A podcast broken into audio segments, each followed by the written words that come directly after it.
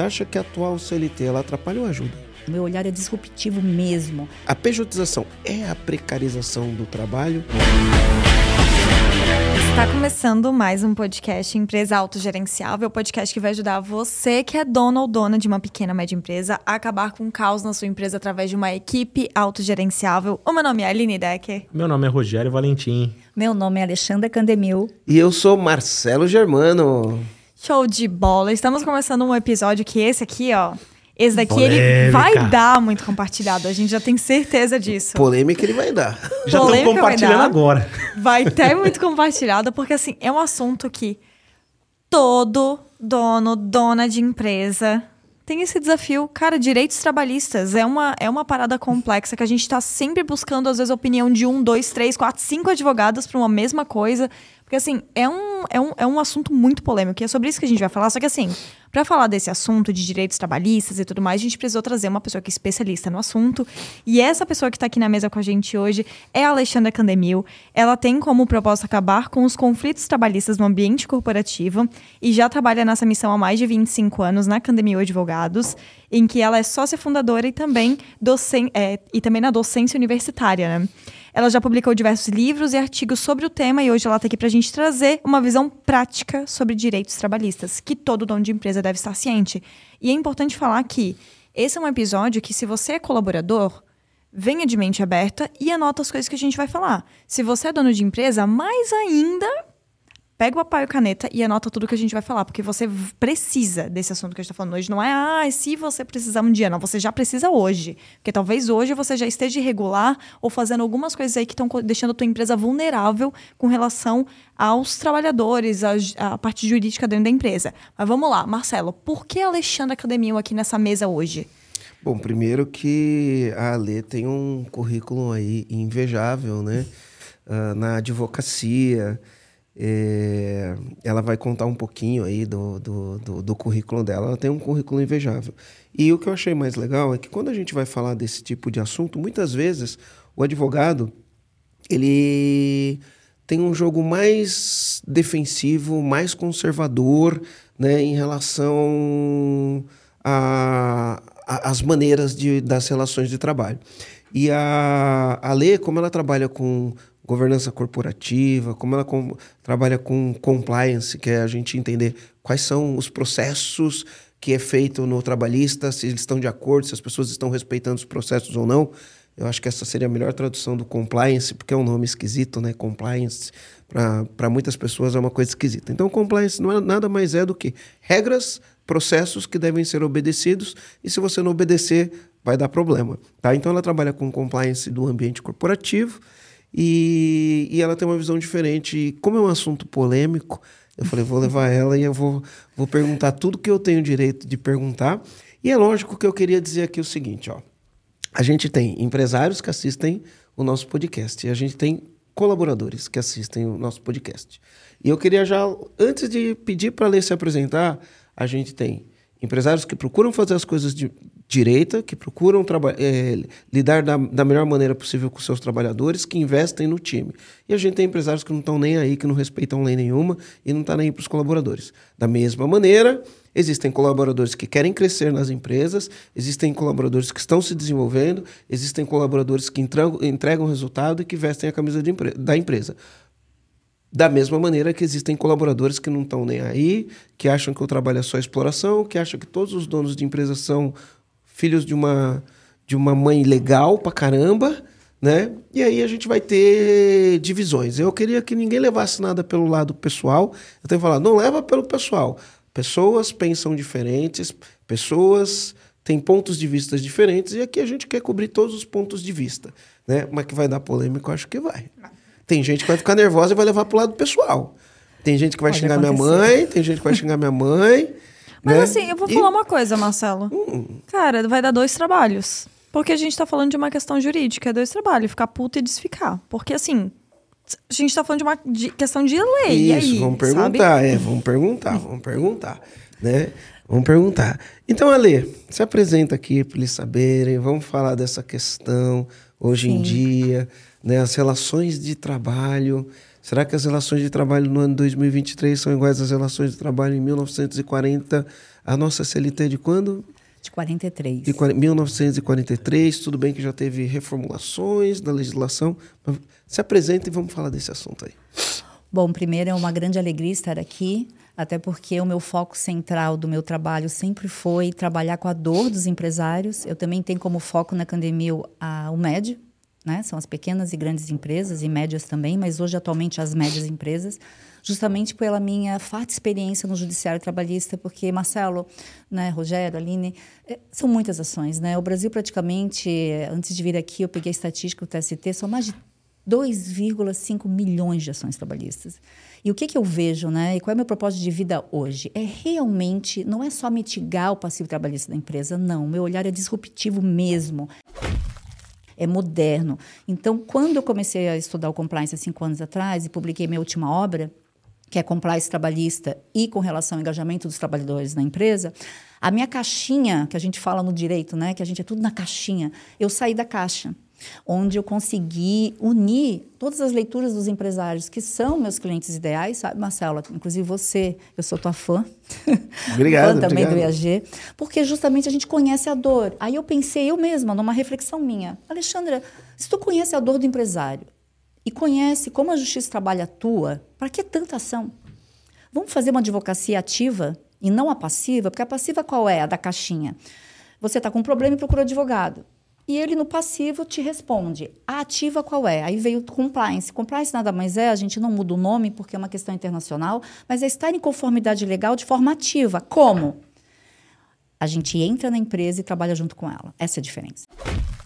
Não é eu vou ser acionada num problema judicial ou acionada numa demanda. É claro que isso é o comum, mas eu quis realmente quebrar esse paradigma e hoje faz com muita alegria, quatro anos que eu estou nesse novo projeto. A, a, eu abri esse núcleo, então eu entro na empresa. O que é entrar na empresa, Marcelo? Eu conheço a tua dor.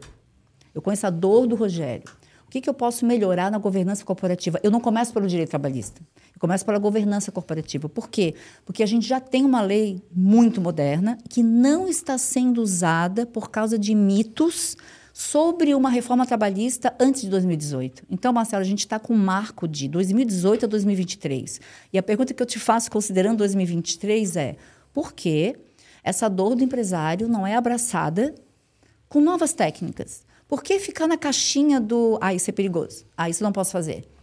Por que então não descobrir? Eu estou lendo um livro do Adam Grant, que é agora o último livro dele, que ele fala: temos que repensar sempre. O empresário, eu me sinto empreendedora a gente tem que repensar até os mitos, sempre tem outra história para contar. Então eu queria apenas, né, para passar aqui para o nosso bate-papo, dizer por que não repensar a área trabalhista da empresa, unindo a contabilidade, o RH e a própria diretoria da empresa? Por que setorizar? Por que não une? Então, o compliance ele é multifatorial, a gente trabalha com várias lideranças internas, para aí sim eu buscar o teu diagnóstico, para te deixar feliz, comandante. Hum. que é a ideia. É, meu, meu pedido aqui, Gostou? quando a gente começou, adorei, adorei. Você traduziu, né? Eu, eu resumi tudo isso para ler. Eu não quero que você me deixe fazer cagada aqui. Você me ajuda?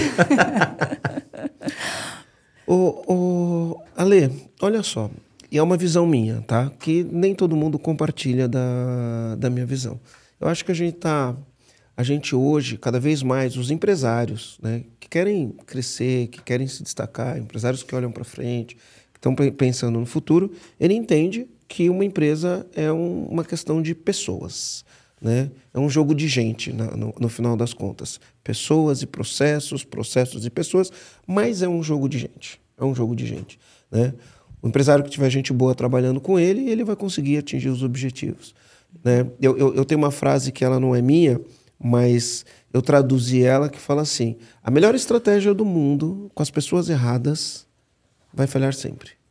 Concordo. Uma estratégia que não é a melhor do mundo, mas tem pessoas disciplinadas executando, executando o que precisa ser executado com disciplina, vai sempre ganhar da concorrência. Então, é um jogo que depende de gente, depende de gente boa. Né? É, é, como eu disse, é, eu estou partindo do princípio que são empresários que querem crescer, são empresários que querem evoluir, são empresários que querem é, transformar o mundo de alguma maneira. Né? Então, eu sei que tem empresários que não respeitam leis, que não estão olhando para isso. Não é disso que eu estou falando. Estou falando pensando nesse empresário, onde para ele o mais importante são eu preciso ter as pessoas certas do jeito certo. Você acha que a atual CLT ela atrapalha ou ajuda? Ela ajuda se você utilizar as formas de flexibilização dentro de um padrão de determinados cargos. Hoje a CLT ela é, digamos assim, a, a norma maior trabalhista. Né? Ela fez agora, esse ano vai ser 80 anos de CLT. Então, na verdade, ela protege o trabalhador, mas ela teve um marco que foi 2018. Então, hum. quando eu falo agora, Marcelo, CLT é quebrando o mito que a CLT está antiga. O que está antigo são os pensamentos do medo de inovar. Isso eu tenho visto em diversas empresas que eu atuo, quando no próprio RH já tem um opa, lá, quem é, quem, o que, que ela está trazendo aqui de novo? Então, existe uma CLT nova. O que, que é a CLT nova? O que, que ela trouxe? Ela trouxe uma flexibilização, inclusive, da pejotização com relação à prestação de serviços do prestador autônomo. Hoje, a CLT, hoje, 2023, ela já tem um dispositivo legal que diz que todo trabalhador, dentro de uma conformidade legal, ela não diz o caminho, caminho depois eu digo para vocês, dentro de uma conformidade legal, poderá trabalhar com continuidade ou não, com exclusividade ou não, dentro de uma empresa ou não, e não gerará vínculo de emprego. Isso está, Marcelo, dentro da CLT. E a pergunta que eu lanço aqui para nós debatermos é: qual é o medo de se fazer prestação de serviços? Ela legalizou a prestação de serviços. Mas existe uma forma de se fazer isso para não generalizar. Então, quando eu te respondo que a CLT nós podemos, o mundo empresarial, aproveitá-la e também o mundo do trabalho, porque tem muitas demandas pessoais. Hoje os empregados querem mais flexibilização, muitas vezes eles querem trabalhar de, sob diversas formas, poder ser uma voz dentro da empresa. A CLT, ela traz uma modernidade. E eu vejo, como advogada, dentro das empresas, com os meus próprios clientes. Estou falando de cases meu, meus. Eles têm medo, porque tem aquele mito antigo. Ah, porque tem muita ação trabalhista, meu Deus, isso é perigoso. É claro que tem a desconformidade legal, mas se eu tenho uma lei, o que, que eu tenho que buscar? Vamos ah, trabalhar com ela? Ah, ah, quais são os limites disso? Aí entra o meu trabalho, porque eu preciso estudar, né? Só para vocês entenderem que é importante, é o um nome é, do direito, mas é importante ressaltar aqui, jurisprudência. Jurisprudência seria a resposta do judiciário, de uma forma bem simples, sobre as demandas que acontecem no país. Eu estudo diariamente como a magistratura aplica as normas trabalhistas. E nós já temos, inclusive no STF, que é pra, para o direito super, super tribunal, que a terceirização e inclusive a pejotização com esse nome, que até então era um mito de fraude e hoje já não pode ser vista como tal, dando a legalidade disso. Então eu como advogado, o que, que eu faço? Opa, estou vendo aqui uma decisão. Estou sempre focado nas decisões, porque a gente tem que respeitar também o judiciário. É óbvio. São eles que hoje, se tu tiver um problema trabalhista, quem é que vai julgar se for né, qualquer empresário for acionado dentro da sua empresa. Eu não posso me afastar também do judiciário. Então, eu estudo, faço uma jurimetria, como a gente fala, jurimetria seria um estudo de decisões. Eu trabalho só em nível superior, TST e STF. Não quero menosprezar os juízes do trabalho de primeiro grau, nem o segundo. Só que eu sempre falo como advogada, eu vou sempre recorrer das sentenças. Não posso ter medo. Então, se o STF diz que é legalizado a terceirização, como que eu vou dizer para ti, Rogério, que empresário, não, não terceirize? Como tá. se eu sei que a lei diz que pode e o judiciário já está abrindo a, a, cortina desse sim? Só que existe forma de fazê-lo. Tá. De, vamos, vamos, vamos tentar entender alguns casos aqui, né? Então, é, quando, quando eu olho o termo pejotização, para mim é um rótulo. E rótulo, para mim, normalmente vai ter um efeito negativo, né? um, um sentimento negativo. Pejotização né? Eu escuto as pessoas falando que a pejotização é a precarização do trabalho. Né? É, a pejotização é a precarização do trabalho ou não? Até 2018 era. Hum. Por era porque na prática era ou era porque na lei falava que era? É que até 2018 a lei não possibilitava você terceirizar atividade fim, nem atividade meio em determinadas atividades Antes de 2018, não havia na CLT a legalidade da prestação de serviços dentro da CLT. Porque, na verdade, o prestador de serviços ele tem um vínculo com a empresa civilista. Desculpe os termos, sabe? Mas uhum. é que eu, eu, preciso também que esse vocabulário ele também seja compreendido como algo didático. Civilista é tudo que é negócio jurídico. Contrato de aluguel. Civil. Civil. Então, a prestação de serviços hoje ela está no núcleo civilista. Agora, imagina, Marcelo, que loucura é essa? Que está na CLT. A própria CLT legalizou. Então, eu recebi da CLT pós 2018. Então, a pejotização, o que está acontecendo hoje?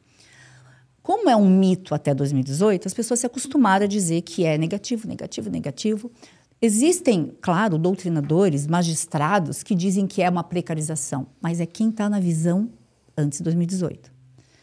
Hoje, já que o nosso podcast é 2023, com a decisão de 2022 do STF, mais uma vez, tenho que colocar isso na nossa mesa porque é importante para dar segurança a quem está me ouvindo e poder encorajar a fazer um novo nas empresas.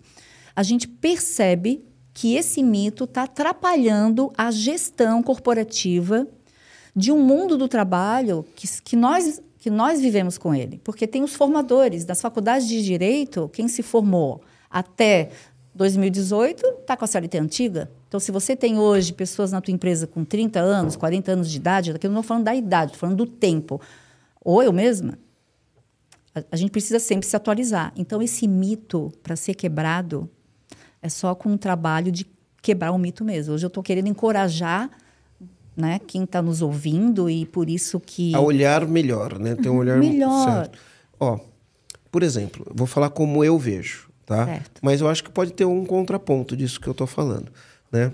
Muitas vezes a gente quer contratar algumas pessoas que têm mais competências, mais talentos para entregarem e muitas vezes para a gente que é pequeno e médio não cabe no bolso, vamos dizer assim, né?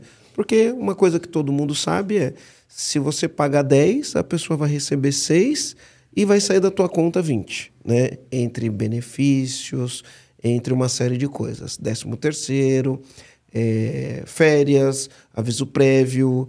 Quer dizer, quando você coloca tudo, você tem uma conta aí que mais ou menos é o dobro. Isso depende da empresa.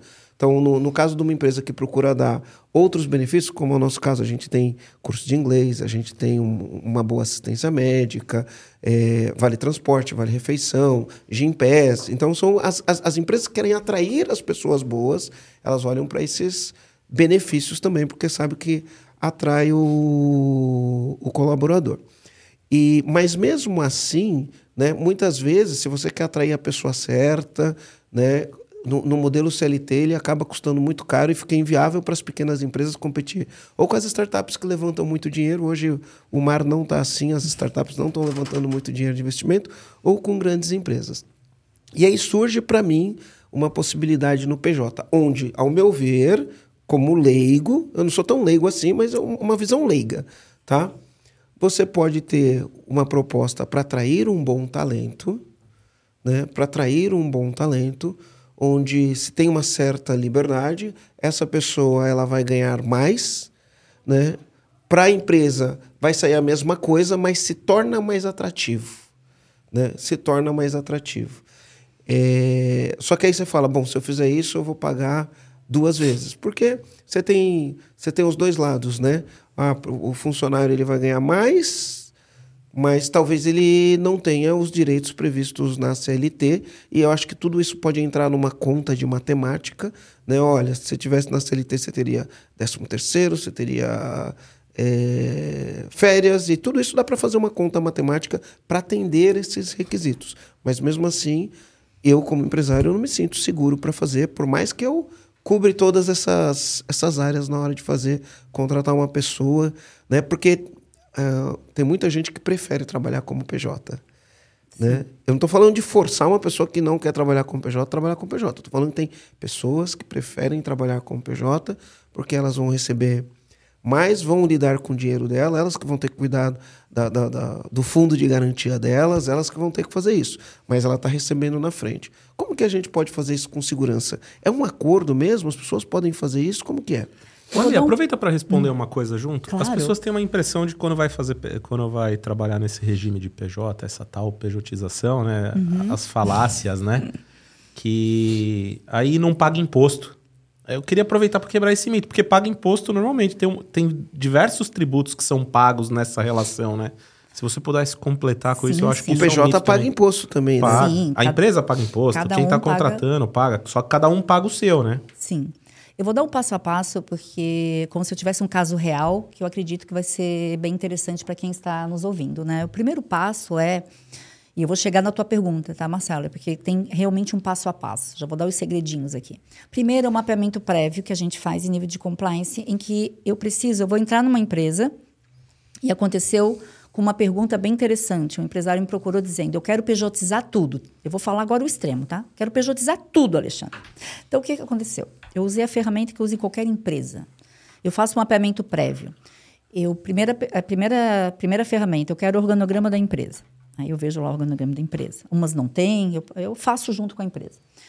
Quantos setores são terceirizados? Terceirizado é tríade, né? É um, é, não é a pejotização. É, ah, eu terceirizo o RH. Ah, eu terceirizo a contabilidade, o jurídico e tem contrato de prestação de serviço, que são os externos. Ok.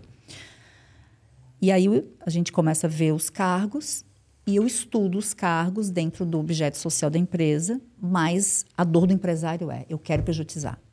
Posso pejotizar tudo? A minha resposta vai ser sempre não. Tudo não. Por quê? Porque aí entra a CLT versus a pejotização. A CLT, ela vê, e a Justiça do Trabalho vê, que cargos, existem cargos em que não há uma autonomia muito especializada, é, eles precisam ser seletistas. Tá? Tipo uma secretária, tipo auxiliares. Agora, se eu quiser mapear numa empresa para acertar a pejotização, eu vou trabalhar justamente que eu sei do mercado, eu estudo o mercado, eu estudo a governança corporativa, os cargos especializados. Questões de marketing, toda empresa precisa de um. Já tem gerente de marketing, gerente disso ou daquilo. Muitas vezes eu estudo esses cargos para ver se naquela empresa, porque o nome só gerente também não me satisfaz, eu estudo a questão fática, se ele tem aquela autonomia especializada. Pô, ele é fera nisso. Então, o que, que eu faço? No organograma, eu digo, essa parte eu vou pejotizar. Quando o empresário entende, ele aceita, eu pejotizo. Aí agora vamos lá. As perguntas de vocês. Como fazer? Primeiro, a pessoa, por incrível que pareça, Marcelo e Rogério e Aline, é a pessoa que tem que demonstrar para vocês que ela tem essa autonomia. Que ela quer. É impressionante. Tem pessoas que elas têm um mito antigo de que a CLT protege. Mas, na verdade, hoje, um profissional liberal, especialista, que está além do seu tempo, que é o que nós queremos nas nossas empresas, pessoas com outro olhar, que fazem cursos, se especializam, estão sempre conectados, eles querem ser livres da, da, da, da CLT. Como? Com contrato, eles querem, porque eles ganham mais. A CLT ela acaba criando para esses empregados especializados, né?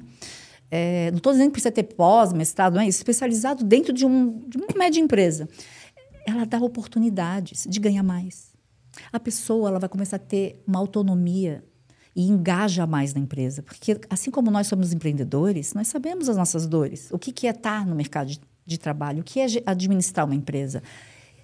Para mim, esses prestadores eles crescem como pessoas, já está comprovado.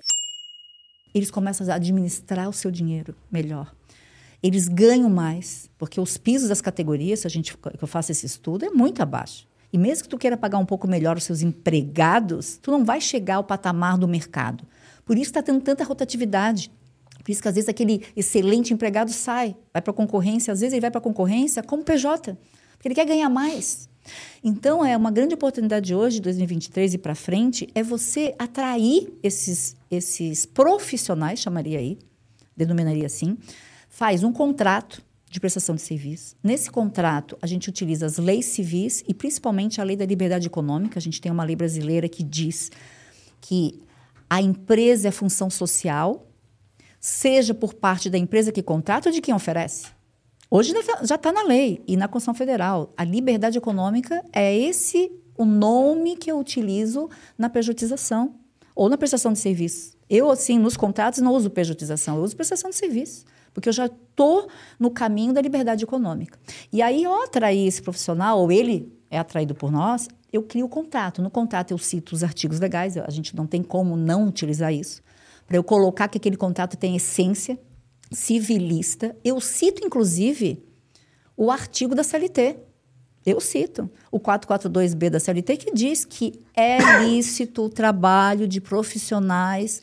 Agora vou colocar o que acontece nas empresas, com continuidade e até exclusividade, com termo, inclusive, de exclusividade assinado. A CLT diz que pode. Coloco, aí depois eu venho com as questões. Quais são, qual é o objeto do contrato? Que é a descrição da, das atividades que ele vai ter que entregar para vocês. Coloco qual é o período, não é jornada. Eu não vou usar no contrato desse jornada, horário. Eu quero pessoas comprometidas. Então, o prestador de serviço hoje, ele tem que ser comprometido. Então, ele entregando o objeto do contrato é importante. Ah, mas na minha empresa é horário comercial, ok, mas não tem problema. Ah, mas eu preciso que ele fique um pouco na minha empresa. Não, também não tem. Ah, mas eu quero que ele fique só na minha empresa. Então, não vejo problema. Não é estar dentro da empresa ou utilizando algumas ferramentas da empresa. Ou até tem um teletrabalho, né? Tem pessoas fora da empresa.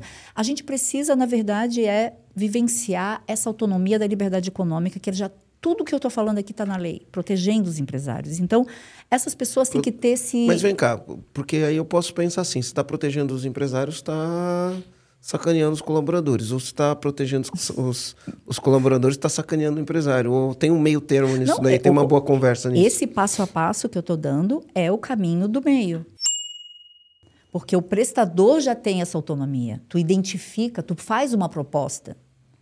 Aí que tá. O contrato legaliza isso. A premissa do contrato é essa, né, Ale? É, é proteger as duas partes. É as duas partes, Marcelo. É bem Por importante. Por isso que é um contrato, né? É um acordo de duas partes. Exatamente. Por isso que eu falei um pouco antes o seguinte: eu não vou pejotizar tudo. É óbvio. A lei também não, não, não ela não, não criou a legalidade para eu chegar, como aconteceu que eu estou dando um caso, que o empresário foi o contrário do que vocês estão aqui perguntando. Eu quero tudo pejotizar.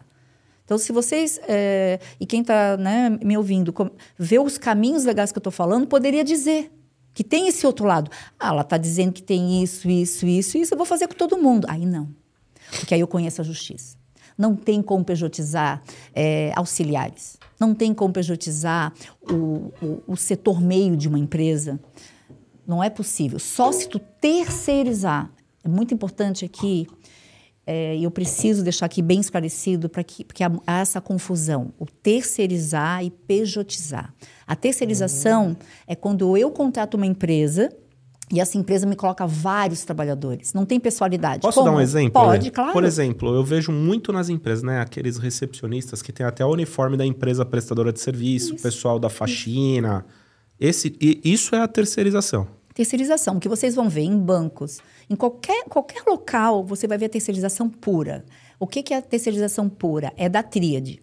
Eu contrato uma empresa e vão ter trabalhadores que, inclusive, hoje tem uma nova lei da terceirização que diz que eu tenho que dizer quais são as áreas que eu tenho que terceirizar e quantas pessoas eu quero. Então, eu quero terceirizar o marketing da minha empresa. Eu procurei aquela empresa. Quem vai fazer, ela tem que me entregar o, o que eu quero. Ah, eu quero terceirizar a segurança da minha empresa. Eu quero a contabilidade. A gente contrata, como eu na academia, eu tenho uma contabilidade, eu não conheço todo mundo lá dentro, mas estão prestando, prestando serviço. Ou um escritório de advocacia, por exemplo. A pejotização é diferente. Ela tem a pessoalidade. Eu quero o Marcelo. Eu quero o Rogério. Não, Aline, eu, teu currículo, vamos fazer um acordo, um contrato de prestação de serviços? Então, a pejotização é bilateral. E por isso tem o um mito. Ah, que é uma fragilidade. Ah, que isso é uma precarização. Como precarização se o meu mundo que eu tenho visto, esse, desde que siga esse meu passo a passo, como que eu vou dizer que um prestador de serviço que está recebendo pelo objeto do contrato acima do piso, porque a nossa conta não é do mercado, para eu mostrar que o prestador de serviços, ele realmente, eu não estou precarizando, eu uso um piso. Vou dar um exemplo. O piso hoje de um consultor é R$ 2.500 uma determinada categoria econômica. Poxa, esse contrato vai, ele vai ganhar 10 mil. Tem precarização nisso. Esse Nossa, é um essa observação é, foi é, demais. É, essa é a minha observação. Como que Perfeito. tem precarização? Por exemplo, vamos supor que no mercado, não estou nem falando de piso, Falei vamos que supor que no mercado, um gerente comercial, o salário dele é 10 mil. Beleza? Okay, beleza. E aí você vai e faz um contrato PJ, e no contrato PJ ele vai ganhar, sei lá, 16. Isso não é precarização. Não, porque na, numa defesa trabalhista, eu não vou trabalhar nem com os 10 mil. Eu vou dizer para o magistrado que na categoria econômica, naquela cidade, tem uma convenção coletiva de trabalho, leia-se, norma coletiva do sindicato que vale como lei. que todo RH tem. Primeira coisa, quando chega numa empresa, me dá a convenção coletiva. Vai estar tá lá o piso, dois, é esse valor que eu uso, não de mercado. Aí a pessoa ganha 16 e me dizer que está com precarização. É aí que entra a tal da CBO, Ale. É nisso, porque tem esse CBO, é difícil também. O CBO, que é CBO? não é moderno, né? Explica. O CBO é o Código Brasileiro de Ocupações, que, que é que foi, digamos, editado pelo Ministério do Trabalho, em que obrigatoriamente quando tu contrata um seletista, tu tem que colocar na carteira de trabalho digital o código daquela ocupação. E esse código de ocupação é um número com uma descrição que muitas vezes essa descrição não é coerente com a realidade das empresas. Está ultrapassado. Que está ultrapassado. Uhum. Isso já está. Hoje pacífico. existem profissões que não tem como colocar no CBO, né? Não tem como. Não Você põe como. lá gestor de tráfego, agora analista de dados, é, cientista de dados. Hoje a gente Exatamente. tem profissões é, surgindo, não tem né? essas CBOs. Daqui não, a pouco vai ter um é... expert em inteligência artificial. Geralmente é analista de marketing que a gente coloca nesses é, casos, né? Porque, porque não tem, não tem outra coisa que uhum. chega mais perto disso do que este código. Sim.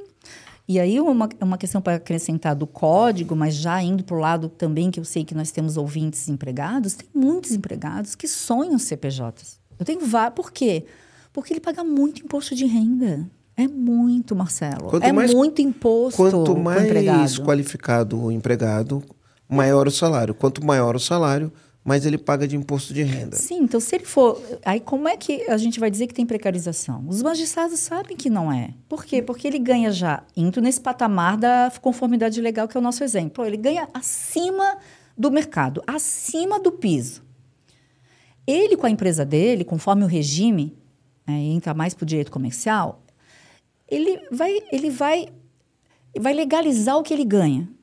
Com certeza ele paga menos tendo uma, uma empresa. Mas ele paga, né, Ali? Paga, mas paga menos. Um, um PJ também paga imposto de renda, Sim, mas, mas, ele é paga bem... diferente. É, mas ele paga. São outros regimes. O próprio INSS é diferente. Hoje, numa folha salarial, tu não tem como fugir da tabela do INSS do governo. E por que não? O que acontece comigo que eu sou uma empreendedora e autônoma. Eu não sou, não, não sou seletista eu tenho que administrar também meu dinheiro, a minha renda. Como é que eu faço? Como qualquer prestador, eu tenho que vou recolher para quem? Eu me perdoem, mas eu recolho o mínimo, mínimo para o INSS. Eu tenho previdência privada.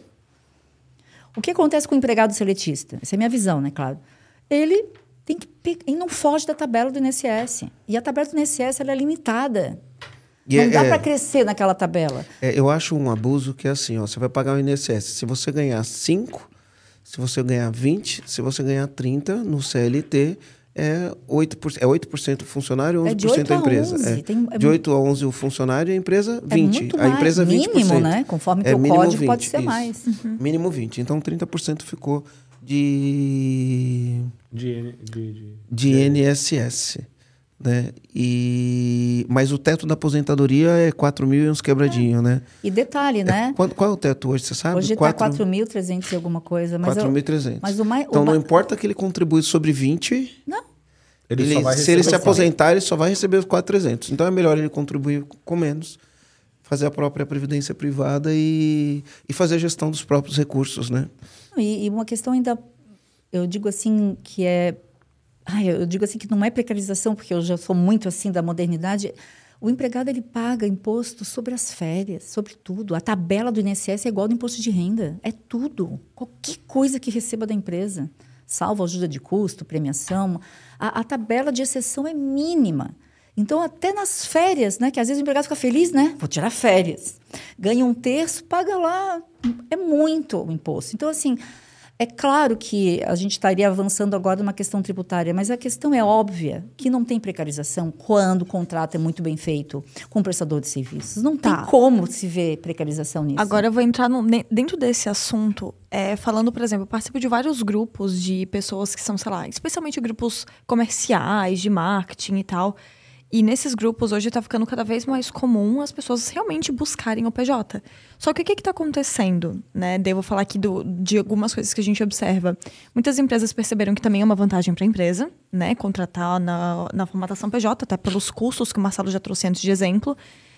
Só que eles não consideram esse fator que você trouxe de tipo, se o teto é 3 mil, eu vou pagar 6. Ou se o teto é. O teto não, desculpa, se o piso, né, uhum. é 4, eu vou pagar 8, ou assim por diante.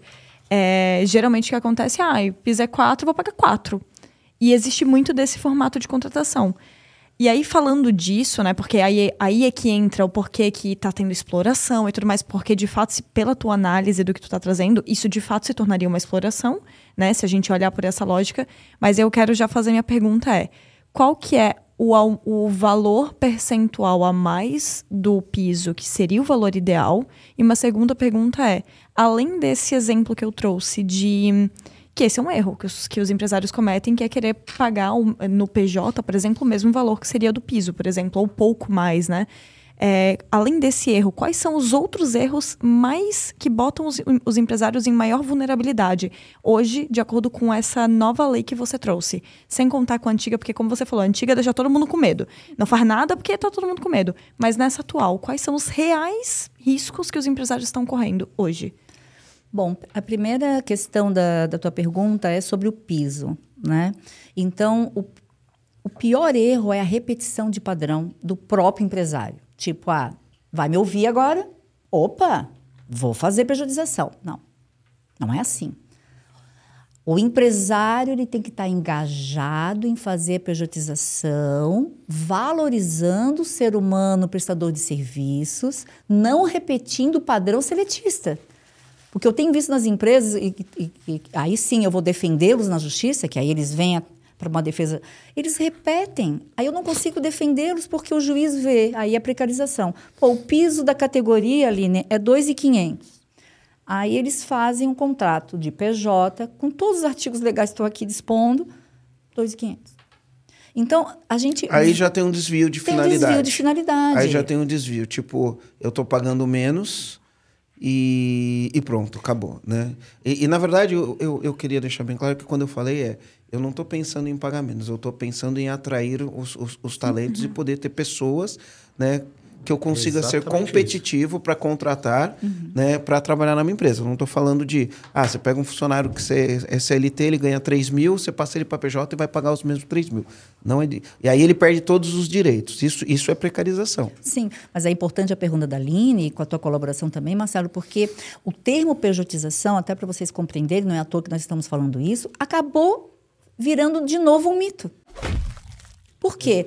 Porque a lei trouxe é, ferramentas para se modernizar, mas aí. Utilizam da maneira da errada. Maneira errada. E, e, outra coisa, ó, vou falar que eu passei uma situação esses dias, né? Esse, esse processo que a gente faz, que, que, que você está falando aqui, ele é um processo meio que exclusivo, né? Você vai analisar cada empresa, cada situação, Sim. e para cada situação você vai dar um direcionamento. Como médico. O médico não vai lá receitar a mesma coisa igual para todo mundo. Então você vai avaliar cada situação. E aí o que eu vejo é assim, ai, me mostra o contrato como você fez. Aí fica copiando o contrato. Não vai adiantar. Não vai funcionar. Você pode falar um pouco disso? Sim, acontece muito numa, numa, no mapeamento prévio que eu faço, em que eu vou separar os cargos, o que vai ser possível pejotizar ou não. Quando pejotizar, eu também treino os empresários. Eu tenho que ter, eu treino para ver se realmente é isso mesmo que vai funcionar. Então, com o sim, eu faço todo esse passo a passo que eu passei para vocês. Mas muitas vezes acontece que o empresário, é outra dor, é importante aqui, é, eles querem, às vezes, premiar mais os empregados eles querem fugir um pouco também dos impostos. Então a gente tem na CLT. Fugir nós... dos impostos aí já dá a impressão que a gente é tudo picareta, é, né? Não, Porque não, quem foge eu... para mim tem culpa do cartório, né? Não, não, mas não é fugir. Aqui, aqui eu tô... no cartório não, né? É sem culpa no cartório. mas aqui fugir no sentido do, da nossa conversa de engajar mais os empregados, de eles não terem que pagar os impostos sobre uma produtividade, uma premiação. Então a gente tem na CLT, Rogério, a CLT Flex. CLT Flex é uma forma do regime seletista, de você poder engajar mais os seus empregados, quando o meu diagnóstico for de não pejotizar, porque também tem isso. O empresário vai dizer para mim, Alexandra, tá. Gostei desse negócio. Hein? Vamos fazer algo moderno com meus atuais empregados? A com os atuais chama, CLT. É, é CLT a gente chama Flex. É, CLT Flex. CLT Flex é um, uma metodologia de flexibilização que entra assuntos de jornada e de salário. Então, a CLT pós-2018, eu gostei que vocês todos já gravaram o tempo, 2018, é, o ano, né? É, ela diz que eu posso efetivar diversos benefícios, porque aí eu consigo manter os talentos da minha empresa.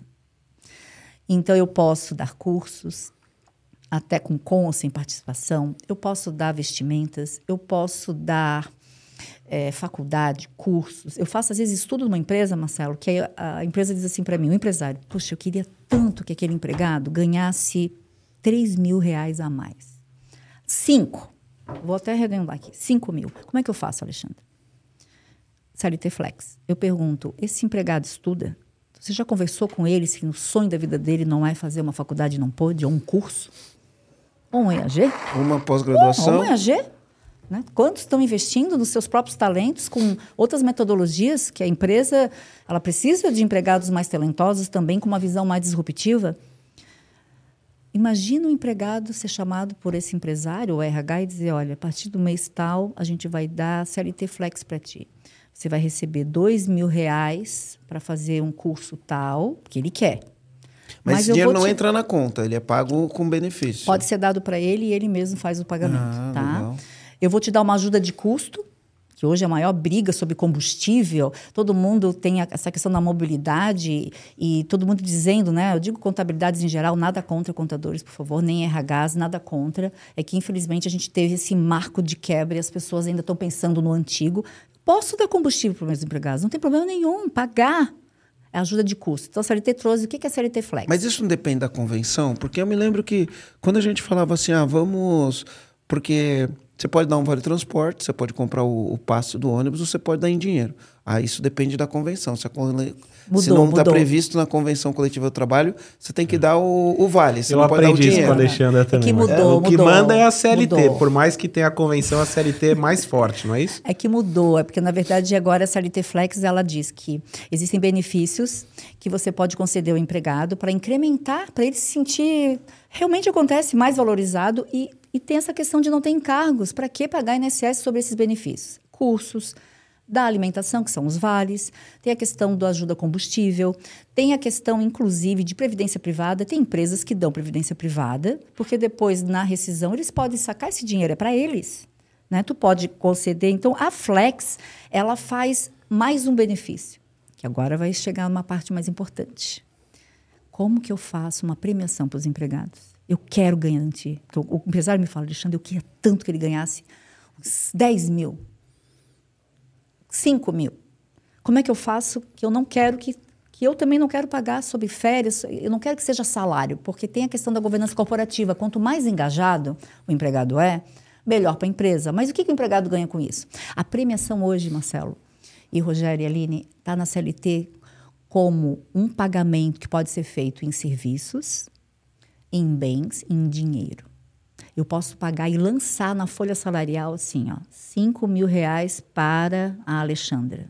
E vou botar o nome premiação bem grande. Sobre essa premiação não tem nenhum encargo trabalhista nem previdenciário, salvo imposto de renda. Mas nós usamos nas empresas qual método? Não é para a questão do imposto, não é isso. Só estou chamando atenção aqui no podcast. Eu, o empregado fica tão feliz e há uma meritocracia. A empresa consegue fazer um planejamento sem precisar de sindicato para fazer participação em lucros e resultados. É temporário, porque a empresa tem as suas crises, como tem as suas evoluções, mas esse ano eu quero premiar alguns empregados. Quero, faço questão. Ninguém sabe da CLT Flex. A CLT Flex permite que você faça uma premiação. Então, eu quero pagar para a Alexandra em outubro de 2023, vou chamar ela agora para conversar, vou dar várias metas para ela, dizer, olha, Alexandra, me vende isso, faz isso, vou te treinar. Esse é o resultado que eu espero. Se tu alcançar, que é o extraordinário. Sempre pensando no extraordinário, que é o básico, se a gente contrata o empregado, o, o básico ele também nos ofereceu o que ele prometeu. Mas se tu alcançar, porque a gente sabe o extraordinário que a gente almeja dentro dos nossos índices e para o que o empregado atinja, vou te dar uma premiação. Por que, que ninguém está usando isso? Aí eu vejo o, o, o, outro lado. Fico pagando todo mês premiação. Então, igual da pejotização. Então, tem empresários ou muitas empresas, muitas vezes eu acho que mal informadas, óbvio, que elas estão premiando o empregado todo mês. A justiça já disse, todo mês não. Todo mês vira é. salário. Ah, vira é, salário. Premiação já é um negócio que o nome diz, né? De vez Sim, em quando. mas imagina, eu posso fazer um produto dentro de uma empresa de RH. Tu pode premiar teus empregados com as métricas de acordo com os, as missões e valores de uma empresa. Por que não engajar o empregado? Não. Qual é a pauta do momento? Meu Deus, como é que eu faço para aumentar meu empregado, para ele ficar aqui? A tabela é qual? Que qualquer RH ou contabilidade vai apresentar para vocês. Ah, tu quer aumentar, Rogério, 3 mil reais ou 2 mil reais o salário daquele empregado? Olha só que desse valor, um, um dozeavos décimo terceiro, um dozeavos férias todo mês, que é um fluxo de caixa que tu tem que ir. Ó, vai ter INSS da empresa, vai ter. Ah, desculpa aqui o desabafo. Aí tu, não é que tu não quer. Também o empregado que está nos ouvindo tem que saber. Também fala para mim, empregada. Né, é, na, é, que, que me auxilia na minha casa, assim como os meus colaboradores. Eles têm muitas vezes que saber o quanto a gente faz para mantê-los ali. Então eu vejo muitas vezes que as empresas elas precisam também às vezes ter treinamento corporativo, não técnico, dos soft skills que a gente fala bem bonito, né, que são das habilidades humanas, mas também tem a habilidade jurídica. Os, os empregados quanto mais engajados, eles também têm que saber por que, que a dor do empresário não pode ser compartilhada com o empregado? Eu posso dizer para o empregado, poxa, eu queria te pagar mais. Então, eu vou fazer agora um método de prevenção. Eu estou dando só esses exemplos da CLT Flex, que ela existe. Então, o mundo do trabalho não é mais só aquele mundo CLT antigo. A própria CLT, se a gente pensar agora CLT, eu posso fazer flexibilização de jornada, eu posso fazer compensações sob diversas formas. E hoje as maneiras de trabalho também estão diferentes, né? Sim, Muitas exatamente. pessoas têm trabalho híbrido, remoto. Exatamente. Né? E, e, a legislação, eu nem sei como a, como a legislação prevê o trabalho remoto, né? Porque para mim trabalho remoto é uma coisa... É um mito. Não, é, é porque assim, ó quando eu penso em trabalho remoto, né, eu, eu, eu, eu olho e falo, cara, você não sabe o que é trabalho e o que não é. Né? Principalmente se o cara faz o trabalho remoto, porque eu posso fazer trabalho remoto e ir para um coworking trabalhar. Mas eu posso fazer o trabalho remoto na minha casa, o que Sim. o pessoal chama de home office. Né? Eu, durante a pandemia, trabalhando home office, eu não sabia o que era trabalho e o que era a minha vida. Essas duas coisas se bagunçaram. trabalhava mais, eu, traba eu trabalhava mais uhum. do que saindo para um local, igual a gente, enfim, normalmente, normalmente faz. Né? A legislação prevê essas coisas? Tem muitas questões importantes da legislação e a do teletrabalhador, ela avançou muito. Né? Então, hoje a gente tem na própria CLT um capítulo especial, também pós 2018 e 2021 o trabalho remoto chama teletrabalhador? Teletrabalhador que aí tem vários regimes, né? Então, o teletrabalhador é aquele empregado que, de uma forma offline ou online, está conectado com alguma tecnologia da empresa ou não, mas ela está à disposição da empresa. Então, qual é a ferramenta de trabalho mais é, geral desse teletrabalhador? É o computador e o próprio, os mecanismos internos da empresa. Então, esse trabalhador, a gente faz o contrato, e hoje a lei do teletrabalhador ela é muito benéfica na visão para ambos, mas também é, sensível às demandas da empresa. Então, hoje, tu pode muito bem ter um contrato de home office, ou não importa onde o empregado esteja, e ter uma proteção muito importante que é a qualquer momento o empregado pode ir várias vezes na empresa, porque tem uma necessidade. E a lei nova agora prevê isso. E não vai ficar descaracterizado o trabalho é, home office. Então, tu pode chamar quando quiser e até melhor decidir que eu quero todo mundo na minha empresa de novo. Ou com aquele empregado em particular não está funcionando. Pode acontecer. Em vez de demitir, vamos retornar ele para a empresa. Pode? Pode. A lei diz que basta tu avisar que o contrato a gente já coloca isso, né? Essas cláusulas. Praticamente eu coloco todas as cláusulas relacionadas à CLT para justamente sensibilizar o próprio empregado e dar o direito da empresa, porque essa parte da CLT ela é, ela é mais pró-empresa, não é pró-empregado. Ela é a moderna legislação trabalhista. Ela ajuda tudo para você a qualquer momento chamar esse trabalhador. Deixa eu aproveitar e fazer duas perguntas. Tem duas palavrinhas aqui que me matam quando eu ouço, né? Uma hum. se chama desvio de função. Qualquer coisa é motivo é desvio falar ou desvio acúmulo, de desvio acúmulo, né? É, tem desvio e tem o acúmulo. E a outra coisa é equiparação salarial. Tá. Nossa, isso me mata. Aí você falou de a gente premiar o cara que se destaca, que faz o extraordinário. A visão que eu tenho, e eu compartilho isso com o Marcelo bastante, é a gente não pode é, fazer algo melhor para o cara que entrega mais. Eu acredito ainda hoje. Mudou isso. É, eu acredito ainda hoje que a gente tem essa dificuldade, Ale, que a gente não chegou ao final do nosso trabalho, né? Mas Sim, você já pode tirar início. essa dúvida agora. Bom, na área trabalhista, eu queria passar para vocês também, para todos que estão, vão nos ouvir. É impressionante que cada empresa que eu entro, o contrato de trabalho é padronizado. O grande segredo hoje, pós 2018 e entre o compliance trabalhista, por que as empresas copie e colo o contrato de todos. Porque se o contrato de trabalho, numa visão moderna, é a raiz obrigacional entre as partes. Qual é a minha proposta? Já vou passar para vocês para todos esses assuntos. Primeiro, fazer um contrato de trabalho específico da empresa. O que, que é específico? Qual é o cargo que, que, que o empregado está sendo ocupado? Por que só a função, gente? Vamos botar a descrição e ter uma palavra Vou dar o segredo do a cereja do bolo. Tem que estar tá escrito sempre atividades correlatas. Porque nenhum há de, há de convir comigo, Aline, em um ano de empresa, imaginando, vou falar, uhum. você como personagem. Você acha que em um ano, numa mesma empresa, tu vai estar tá fazendo as mesmas atribuições funcionais do início da carreira? Com certeza não. Até não é o objetivo, que não é objetivo. do colaborador, né? E aí começam os pedidos de desvio de função, acúmulo de função, porque o empregado, numa ação judicial, diz: ah, mas durante o contrato começaram a pedir mais coisas. Então, o que, que eu faço? Eu uso as decisões judiciais para proteger os meus clientes.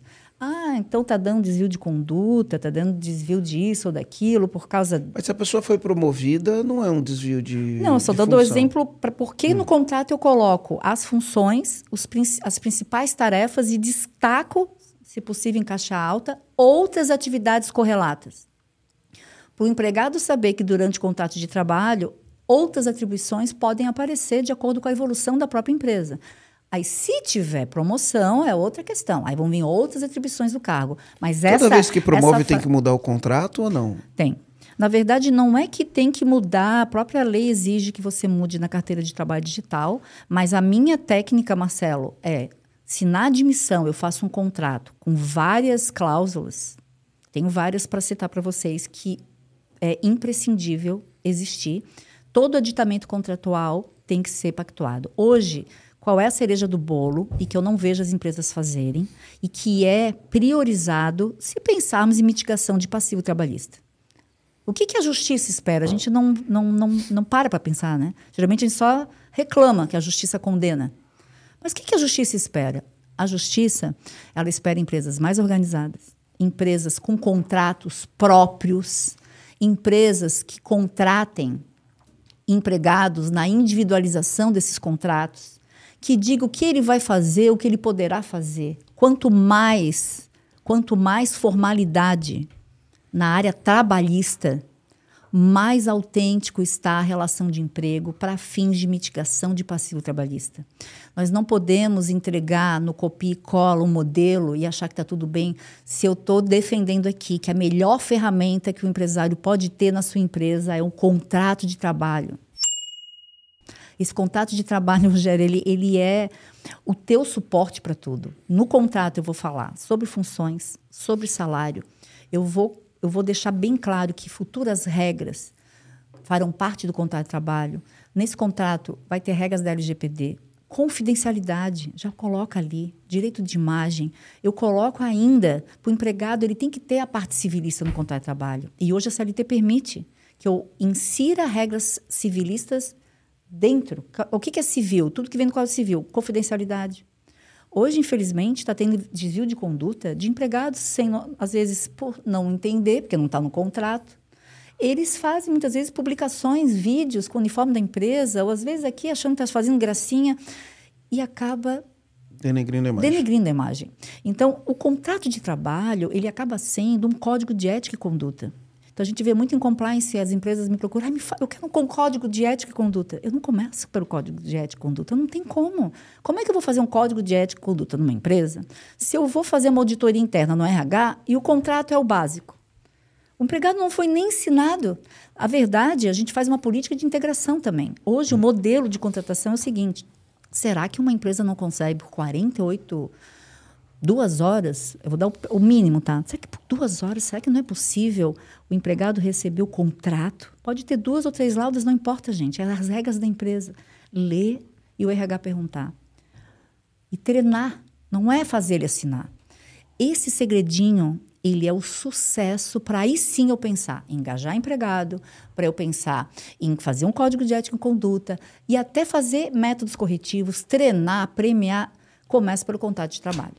Então, é, eu vejo assim que muitas questões trabalhistas, até todas que vocês perguntaram, tirando a questão da prejudicação, eu já posso prever no contrato.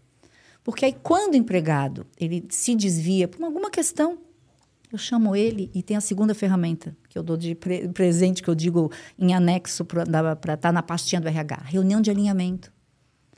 Ah, o empregado faltou, não vou perguntar para ele por que, que ele faltou. Eu vou chamar ele e dizer o seguinte: ó, nesse dia que você faltou, de forma injustificada, ocasionou algumas questões aqui internas. Você prejudicou a coletividade, você prejudicou o teu andamento. Você pode aqui assinar e se comprometer a chegar no horário certo, ou se acontecer alguma ocorrência, justificar. Tu chamar o empregado para conversar numa reunião de alinhamento para a justiça é como se fosse uma advertência disciplinar. Eu sou contra hoje a advertência. Isso é um modelo antigo. Vou advertir empregado. Que advertir, gente? Eu, eu não quero advertir ninguém.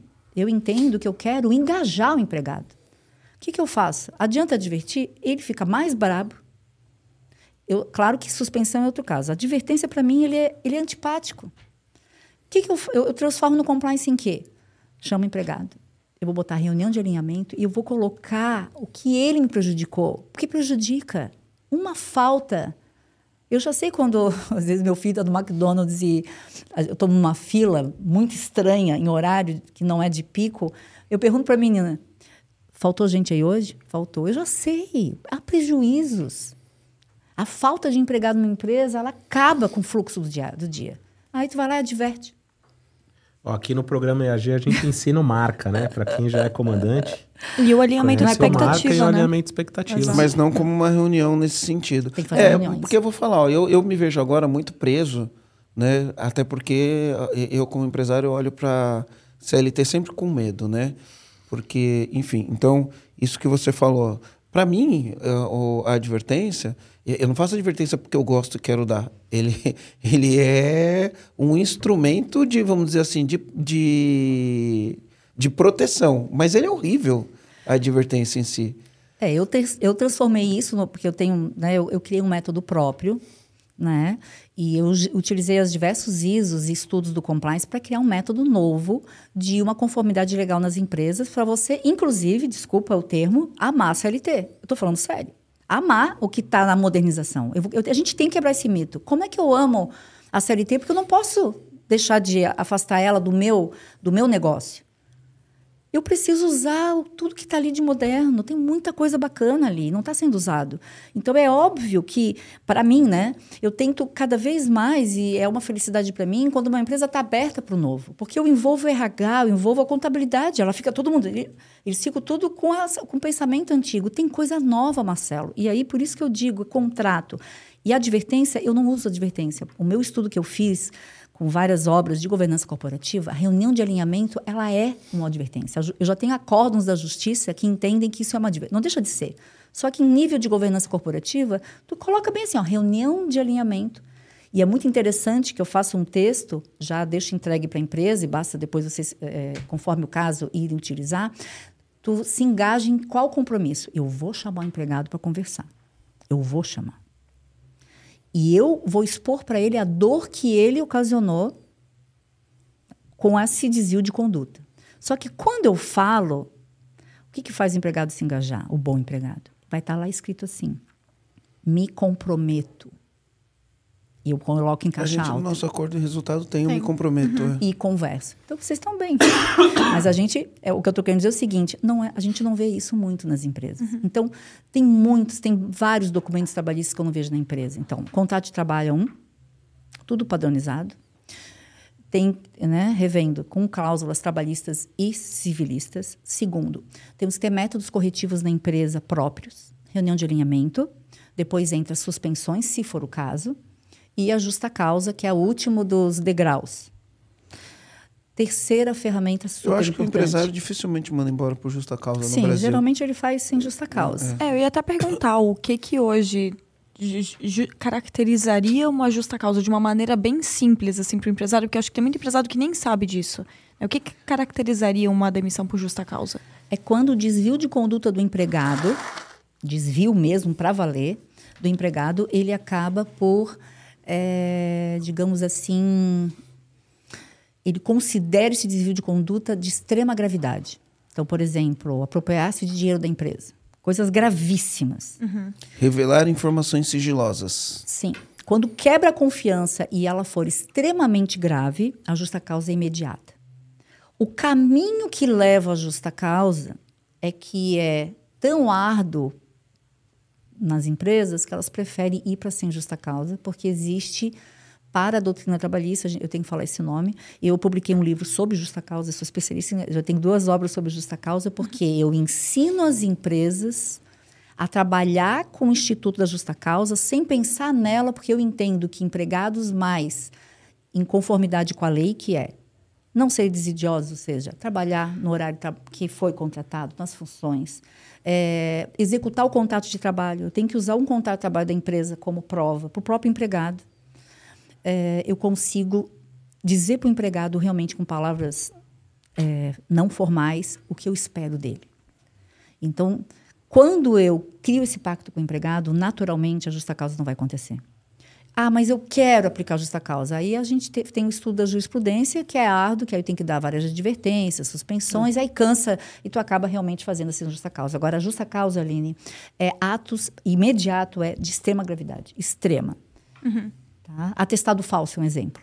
Justa causa é outra polêmica, né? Atestado uhum. falso é um justa causa. É o um motivo. Eu, eu já estou dando assim o, o, que a justiça já diz que é o único ato. O empregado entrega um atestado e é falso. Uhum. Ou às vezes consegue lá um modelo e o RH desconfia, vai atrás do posto, não existe aquele médico, não existe nem aquele CRM, é falso. A Justiça Trabalho, ela não perdoa. A Justiça Trabalho, ela não é assim tão, tão pró empregado como se imagina. Ela cumpre a lei. Ela cumpre a lei na terceirização, ela cumpre a lei na pejotização, ela vai cumprir a lei da trabalhista. E nós temos vários direitos trabalhistas dentro da CLT que o empresário pode utilizar. E uma delas é esses desvios de conduta. A CLT ela é, ela tem um capítulo sobre isso. E ela deixa bem claro e a lei vai, ela vai cumprir. E os juízes dão justa causa. A polêmica é o bom senso. Porque tem juiz que entende que, por exemplo, o empregado está 10 anos numa empresa, nunca faltou. Aí tem empresas que fazem uma justa causa direto. Poxa, a pessoa trabalhou 10 anos, nunca faltou. Faltou um dia justa causa. É, também é sacanagem, é, né? Sim, então eu estou dando exemplos, que, só que sai nas notícias. Você está indo nos extremos, né? O problema é que sai nas notícias, né? E hoje em dia a gente está no mundo generaliza da imediatez. Tudo, isso, generaliza, generaliza tudo. A gente Deixa não eu pegar pode esse generalizar. gancho aí do, claro. do atestado. A gente Ó. já sofreu coisas do tipo forçar a demissão. Ó a polêmica. Vai, Cuidado Marcelo, me ajuda aí, Marcelo. Ó a polêmica.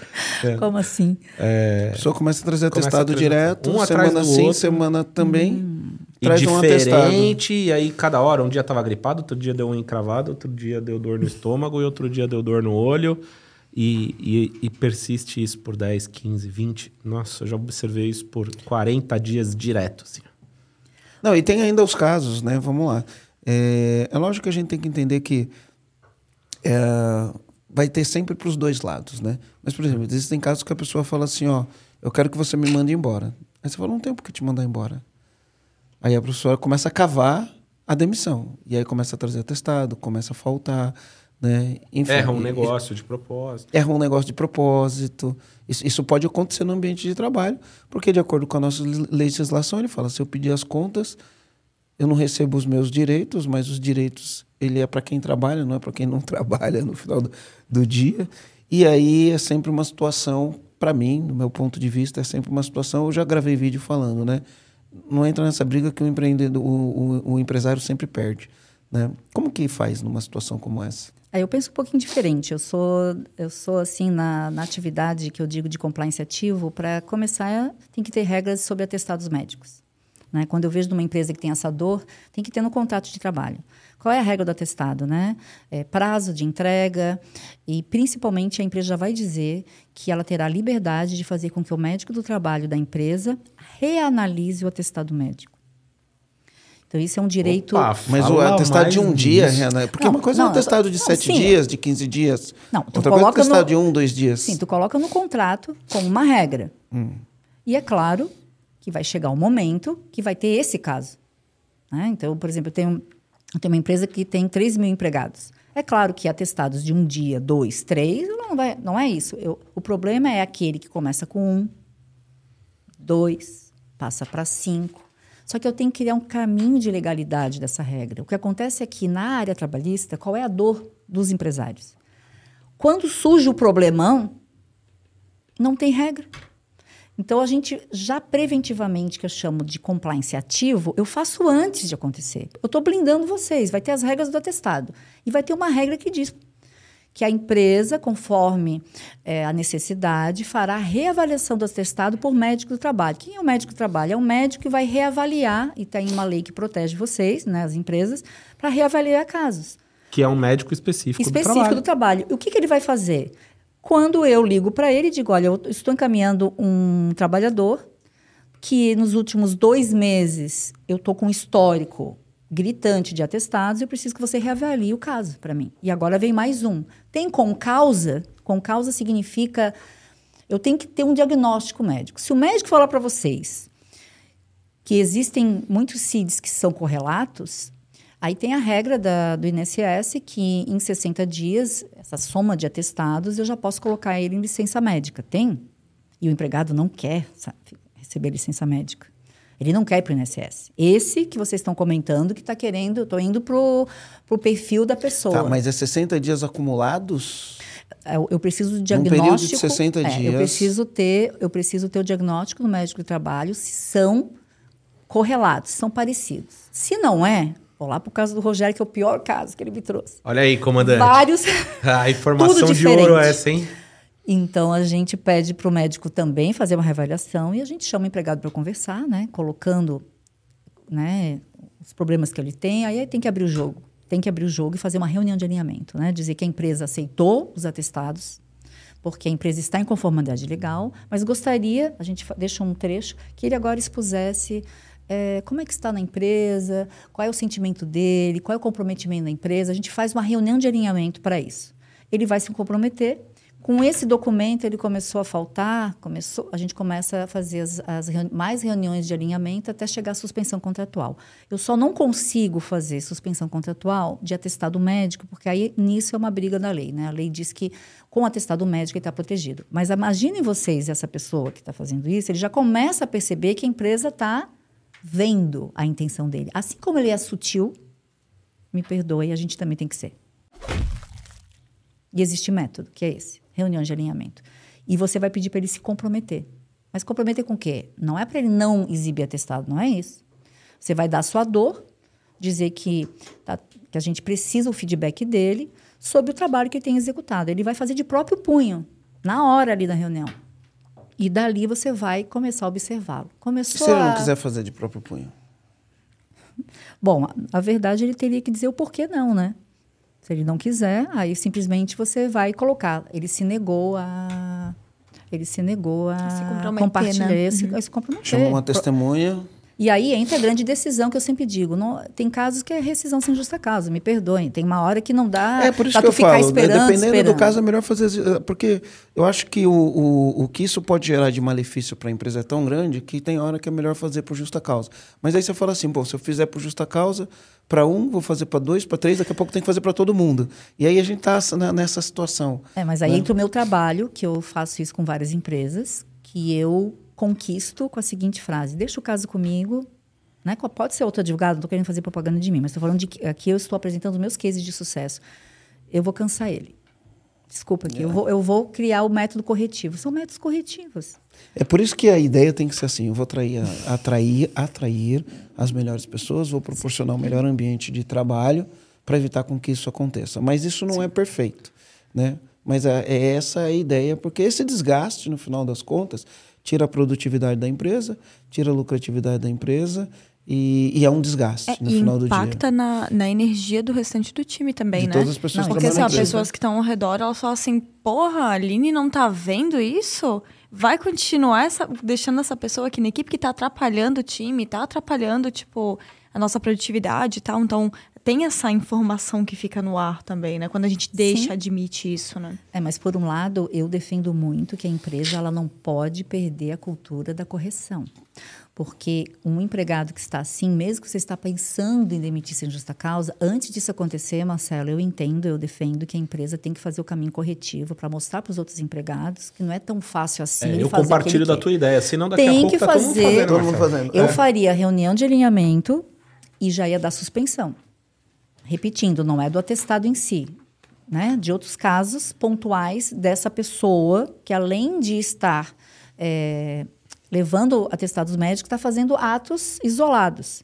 Você faz, e, e, na CLT diz, eu posso apenas colocar é, mau comportamento, eu posso colocar ato indisciplina, tem, tem várias categorias que eu posso, até algo mais ameno, né? como, por exemplo, é, descomprometimento com o trabalho. Não estou acusando ele de nada, só tá, não está não, não tá comprometido.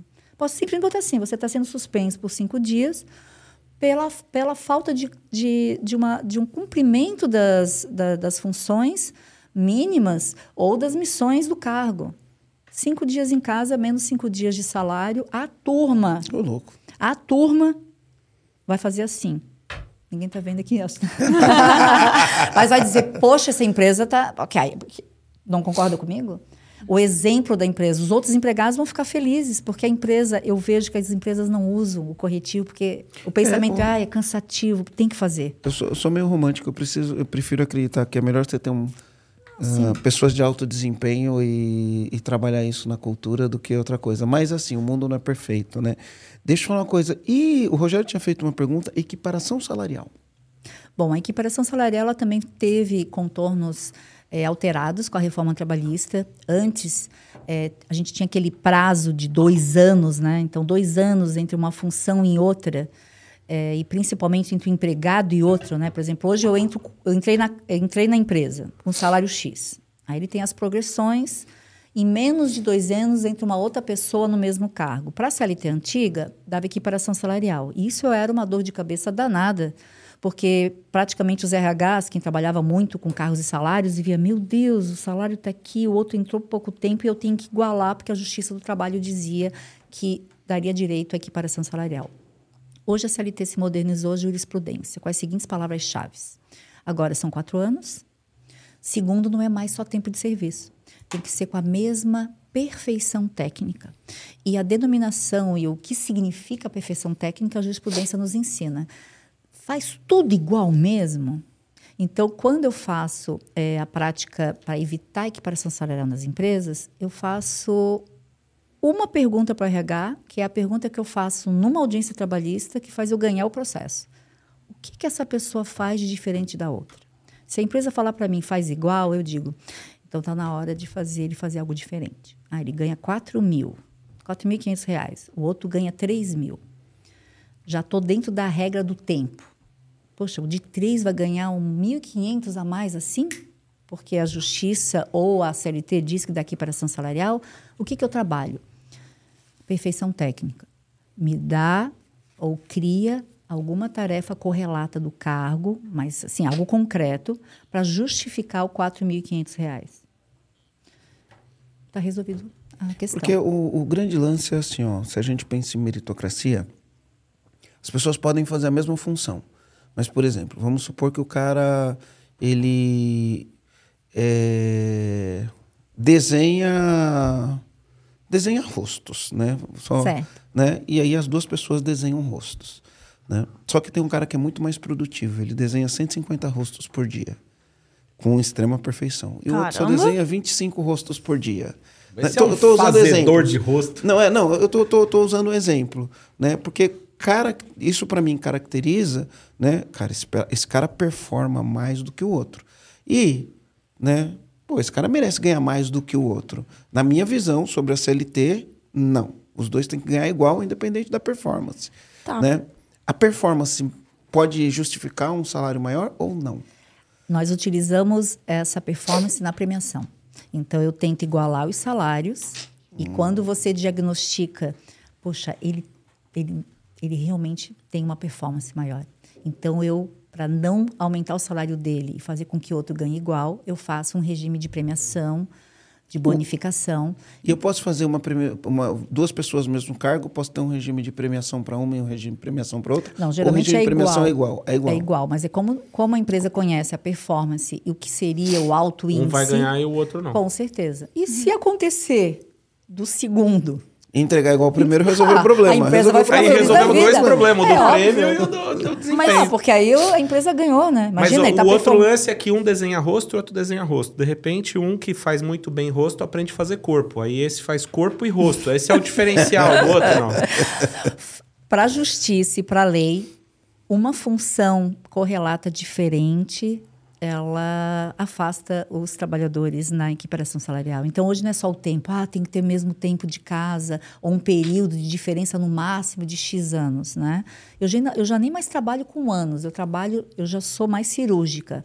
Eu quero saber o que a pessoa faz, a descrição dela, e conhecer mesmo, para valer. Eu vou até em loco conhecer o trabalho deles. Eu quero saber a questão de performance, como a empresa quer eh, garantir a meritocracia, que também, Marcelo, eu sou solidária porque eu defendo isso, que é muito importante hoje para tu ter um engajamento maior dos trabalhadores, não só apenas aquele, aquela expectativa de ele ter que fazer aquilo que ele se comprometeu no início do contrato. Hoje as empresas estão evoluindo para o mais, né? Porque até a empresa tem as suas é, as suas missões também sempre mudando conforme as oscilações do mercado.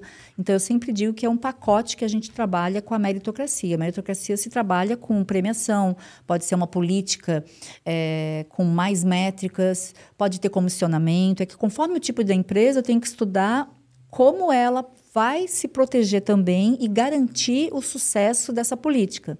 E aí também com as dores, né? Que aí eu falei da CLT Flex, ah, mas eu não quero incrementar a folha, mas eu não quero pagar mais imposto. Tem, a gente tem que falar a verdade que entra na pauta de qualquer decisão que envolve pagamento de valores ao empregado. Hoje, nós temos a questão, por isso que eu digo, não é, nem, não é só trabalhista. Essa questão é tributária. Né? A, questão da, da a questão trabalhista ela já está mais flexibilizada. Então, hoje, as empresas precisam é, unir todas essas todos esses argumentos da governança corporativa, de liderança, meu Deus, todos os livros que a gente lê sobre o assunto e trazer para a área trabalhista da empresa. E aí nós, né, da área do compliance, a gente vai entendendo o que a empresa quer, porque cada cliente tem uma necessidade, seja na questão do impacto econômico, seja na questão do impacto de realmente ter a meritocracia para valer, a gente vai criar um produto e tem outro segredinho. Eu sempre faço uma política por prazo determinado. Nunca se escreve. Chega uma dica bem preciosa. Não façam políticas sem colocar o tempo, porque isso cria direito adquirido na área trabalhista. Então, qualquer política, eu coloco, nesse exemplo, meritocracia ou política de engajamento de 2023.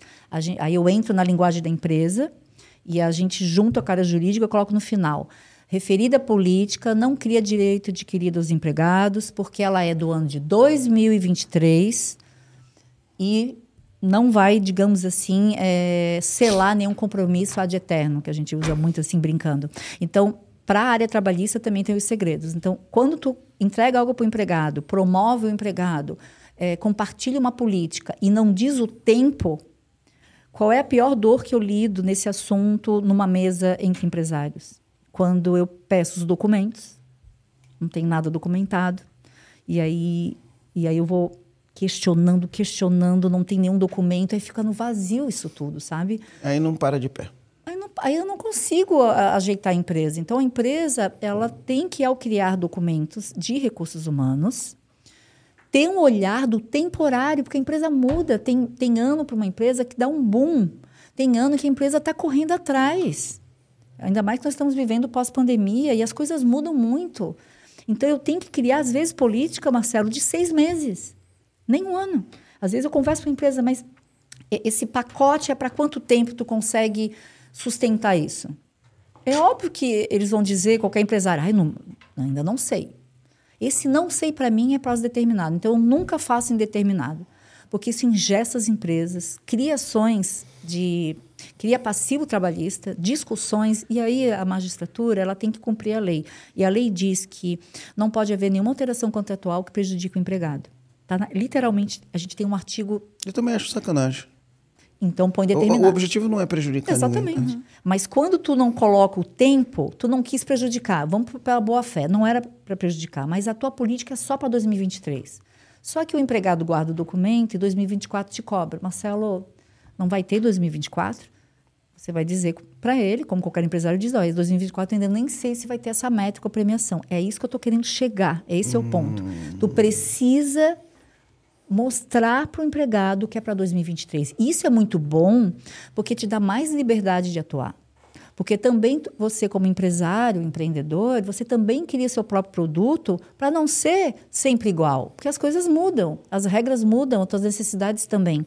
E isso é compartilhado com o empregado. Então, o que eu queria né, deixar assim bem claro que esse, essa cereja do bolo, que eu gosto de usar muito esse termo, ela é extremamente importante no documento trabalhista. Sempre determinado. Ale, quando a gente falou antes de equiparação salarial, não seria resolvido esse problema com a, o nível de senioridade, tipo júnior, planicênio, ou um, dois, três, dependendo do cargo? Porque, por exemplo, se eu tenho uma pessoa que ela tem um, uma atividade diferente, eu poderia ca é, categorizar ela num nível de cargo diferente, mesmo que ela esteja no mesmo cargo. Isso não seria uma forma de solucionar? Ou dentro, por exemplo, eu tenho... Uh, a gente falou de, de uma pessoa que desenha, então vamos manter uhum. o designer.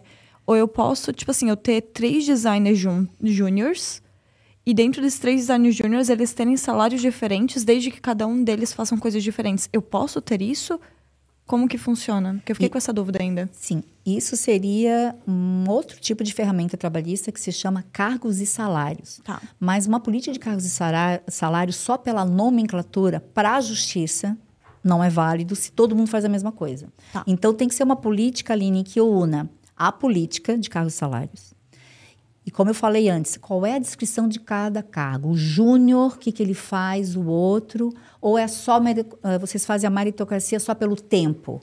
Então eu tenho que fazer uma métrica tempo versus atividades uhum.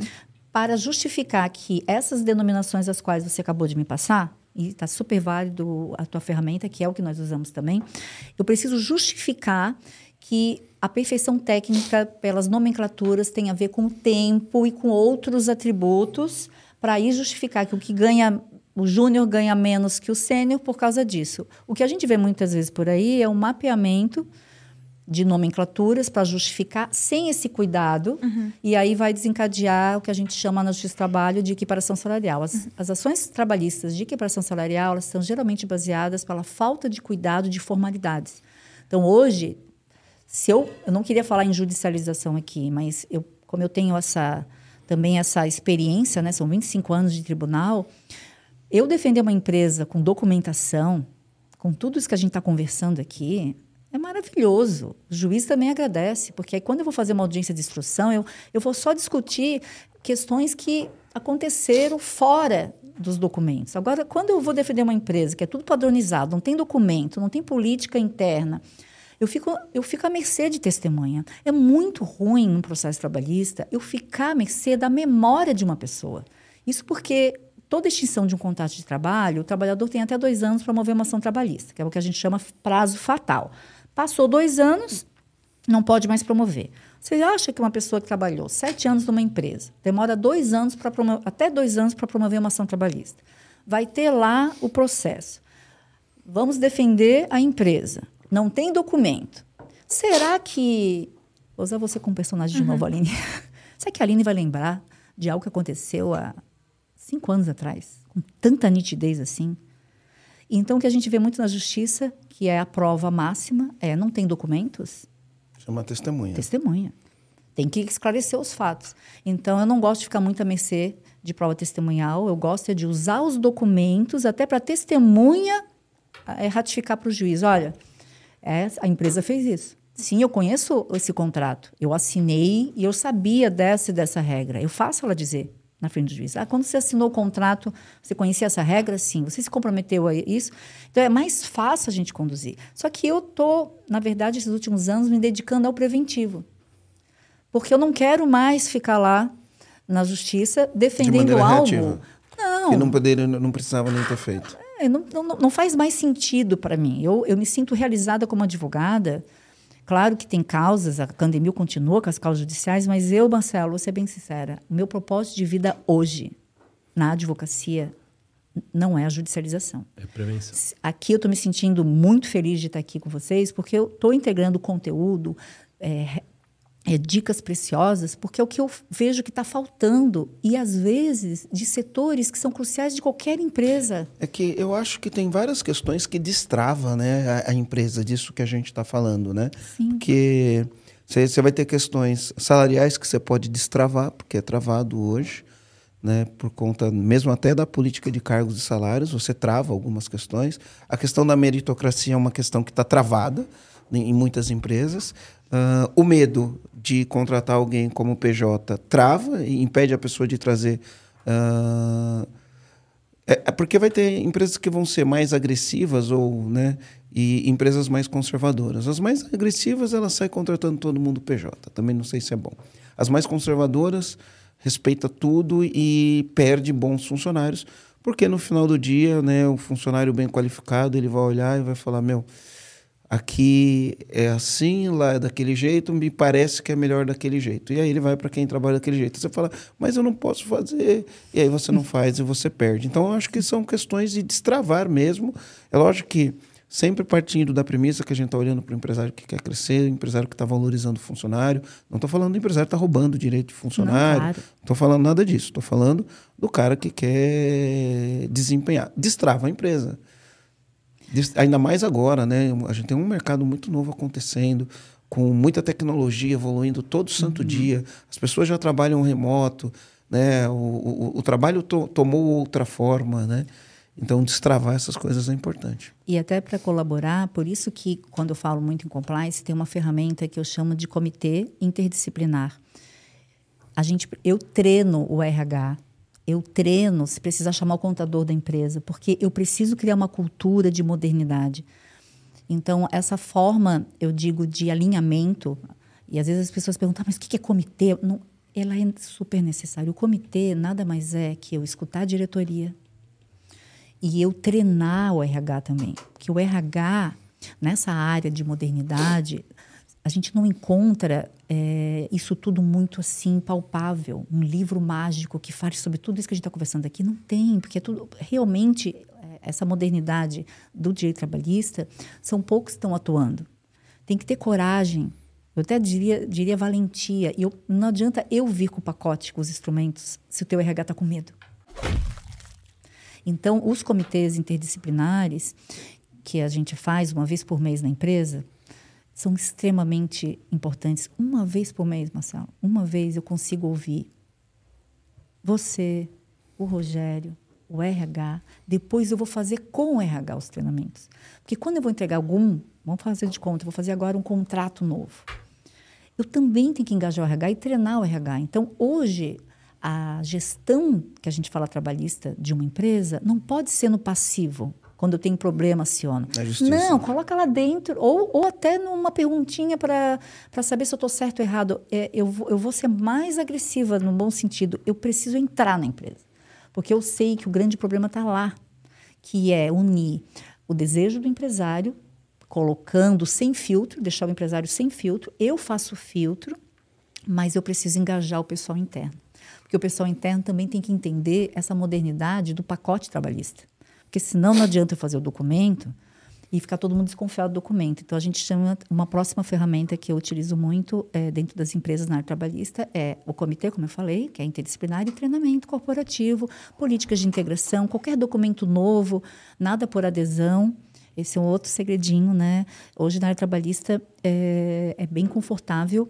A gente faz recibos, né? Que a pessoa assinou tal documento, tal, mas tem um recibo de que ela naquele dia uma ata que ela recebeu a nova política, que ela recebeu da pessoa tal, que ela foi treinada. Quando eu falo treinada, é mais como nome técnico, Marcelo, mas eu te diria que é meia hora. Um comitê interdisciplinar é uma duas horas é, qualquer conversa ou treinamento corporativo com os empregados, de temas diversos. Às vezes, em compliance, a gente diz: vamos, vamos pesquisar quais são os assuntos que os empregados mais têm. Às vezes, eles não entendem também norma trabalhista. Às vezes, eles não sabem questões, fica muito na generalização. Então, a gente também treina os empregados para entender essa modernização trabalhista. Mas também nisso, às vezes, surpreende, sabe? É, a gente começa a ver que também os empregados têm dores. Às vezes, educação financeira, eles não sabem, eles, não, eles, eles têm dúvidas. Então, é, a gente também cria uma outra ferramenta dentro do compliance trabalhista, que é a comunicação assertiva, que a gente escolhe é, faz um canal dentro do Recursos Humanos, é uma pauta do RH, eu treino para isso, para que seja colocado para os empregados essa comunicação assertiva, que eles podem sugerir, reclamar e, principalmente, é, ter o acolhimento, né? É, das suas questões pessoais, é, isso tem que ser, isso tem que existir numa empresa, sabe? Às vezes a gente diz, não, mas o chefe, o é legal, o gerente é legal, o empresário, geralmente a gente escuta assim, não, mas as portas estão abertas. Será que Será que estão? A questão é como eu ouvi uma vez, né? A comunicação não é o que a gente diz, é como a pessoa entende. Então, eu sempre, ao entrar numa empresa, eu me preocupo mais porque eu já tenho as ferramentas. E eu já sei que elas sozinha, por mais competência que eu tenha, não vai funcionar se o que eu falar eles não me entenderem. Então, como é que eu faço para ser entendida? Eu tenho que saber a linguagem deles. Então, cada empresa para mim, ela é um bem precioso porque eu sei que tudo que eu for comunicar, treinar, escrever, digitar, qualquer ferramenta, como é que eles estão me entendendo? E quando o empresário ele começa a perceber que a linguagem, para tudo na vida, até para você vender, é o outro, não eu, você se você começa a mudar um pouco o teu panorama e de assertividade. Então, hoje, a área trabalhista, eu, vocês já estão vendo, eu sou apaixonada pela minha área, eu defendo sim a CLT, porque eu já provei aqui que ela tem muitos benefícios aos empregadores, tem. Já defendi aqui que existem muitos mitos, eu já quebrei todos na minha vida. E hoje meu grande, meu grande desafio é poder entrar numa empresa e fazer com que as pessoas internamente elas se engajem com as missões e valores da empresa na modernidade. Porque eu não consigo mais, Marcelo, Rogério e Aline, é, trabalhar no não moderno. Eu não consigo mais. É, é para mim, aí tem a academia, tem as demandas judiciais, tem. Eu gosto de criar é, produtos para a empresa, com a cara da empresa e dos, das pessoas que ali estão, sejam terceiros, sejam os próprios colaboradores. Então, é, é incrível quando uma empresa, ela em vez de ficar com medo do mito trabalhista, que tudo dá problema, que a justiça só condena, eu sempre falo isso até em sala de aula para os meus alunos da pós e da graduação eu sempre falo, é um mito também. Eu tenho coragem de falar isso. É um mito. Porque eu tenho vários, vários cases de sucesso de ganhar 100% uma causa, mas estou falando de mim, estatística, tá? Não é eu. Estatística. A justiça também ela vai é, dar o seu sim para o empresário. A questão toda que eu vejo, e que é o meu diagnóstico mesmo, e é por isso que eu estou nessa missão do compliance, eu vejo que a gente tem que mudar é a cultura interna trabalhista. E, e, encorajar os empresários, empreendedores a sair daquele mito que ai, a CLT me ingessa. Ai, eu acredito mais assim que ao ter o mito, a gente quebra ele trabalhando com o novo. A gente só vai conseguir fazer isso quebrando o antigo com o novo. Não adianta só quebrar. deixa eu te perguntar uma coisa. No seguro, eu, eu tenho uma formação em gestão de seguros e uhum. previdência, né? E a gente parte do princípio que o seguro é uma relação de, de boa-fé, né? Que se fala boa-fé. Ou seja, o que é boa-fé? Eu não preciso fazer um contrato, eu não te peço provas antes. Eu só pergunto para você e você fala e eu de boa-fé acredito que você está de boa-fé. Né? E, então, no seguro você tem essa relação de boa-fé. Dizem que acho que a única relação que tem de boa-fé é o seguro, né? Que a pessoa tem que provar só depois que acontece o o incidente. Uh, esse, essa CLT Flex, ela é uma, ela é uma demonstração de boa fé? Se, se, se não tiver a boa fé ali, dá problema? Como que é isso? A CLT Flex, na verdade, ela é além da boa fé. Ela legalizou métodos preventivos para que as empresas possam incentivar seus empregados com alguns benefícios, colocando as denominações as quais eu citei, como ajuda de custo, premiação, cursos. Mas o princípio é incentivar, né? Não é, incentivar. retirar direitos, não, não é, é essa a ideia. Não, Isso. não, é incentivar para modernizar também a folha de pagamento. Porque a CLT, imagina, a partir do momento que ela é, ela tem como grande status proteger o trabalhador. E ela legaliza diversas, é, digamos assim, diversas fases contratuais do empregado. Se a gente tem vários artigos, e esse é um, que diz que a empresa está lá escrito, pode premiar o empregado e que essa premiação não gerará, tá bem assim, estou parafraseando, encargos trabalhistas e nem previdenciários. Está assim na lei. Por que, que ela fala isso? Não sou eu dizendo que não quero pagar imposto. A lei já está dando o quê? Um incentivo que as empresas possam construir um novo olhar trabalhista sem se afastar, evidentemente, né, do alicerce salário, não mapear, não maquiar. E, né, o desejo da lei é incentivar. Quando a lei no, é, ela tem um artigo com nove benefícios da CLT Flex, ela permite você, empresário, conceder isso. E está escrito: não será considerado salário para nenhum fim. E ela discrimina diversos itens ela está incentivando o empregador ou empresário, empresária, vamos falar aqui das mulheres, né, empreendedoras, a poder construir algo positivo para manter. Hoje em dia a gente está com um problema de mão de obra.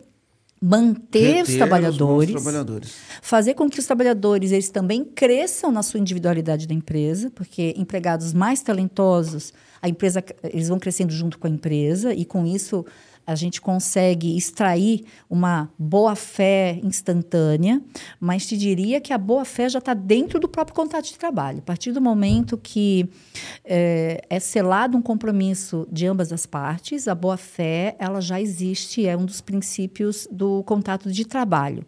E a lei ela veio para dizer o quê? Nesse quesito que a gente está conversando aqui, empresários, empresárias, utilizem esse incentivo. Então não dá mais para alguém falar, por exemplo, se, se eu estou falando da lei, ah, a CLT me ingessa.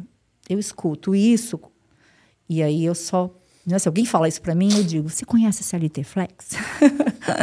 né, um Até exemplo. Por... Ou eu, eu pergunto assim: Você conhece? É, sem usar artigo legal, para tentar é. desmistificar isso. Até porque eu vejo que isso é um recurso, porque a gente falou muito da pejotização e tudo mais.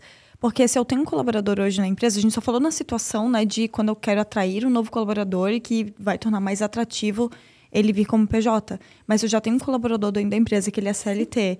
Eu não tenho como demitir e tornar ele PJ, né? É uma das coisas. Ou já pode. Essa tua pergunta ela é bem estratégica. Vamos lá. Ela não impede aquilo que eu digo. A lei da terceirização da tríade, ela proíbe, né? Para não ter fraude.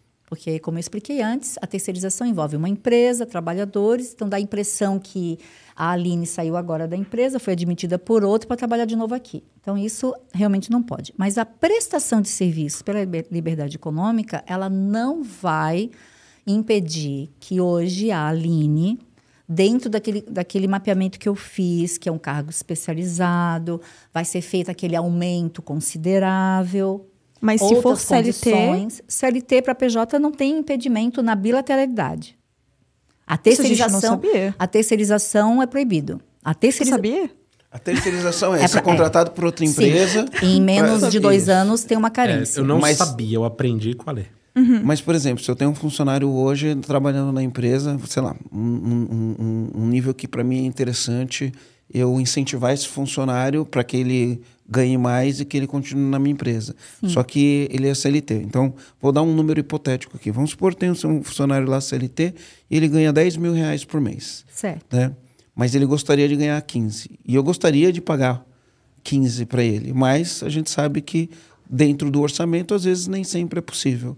Se eu pegar aquele funcionário que é CLT e, e transformar ele em PJ num acordo bilateral, bilateral, num acordo bilateral, onde eu provo que o salário dele não era mesmo, eu não, não, não obtive vantagens, vamos dizer assim, do ponto de vista de.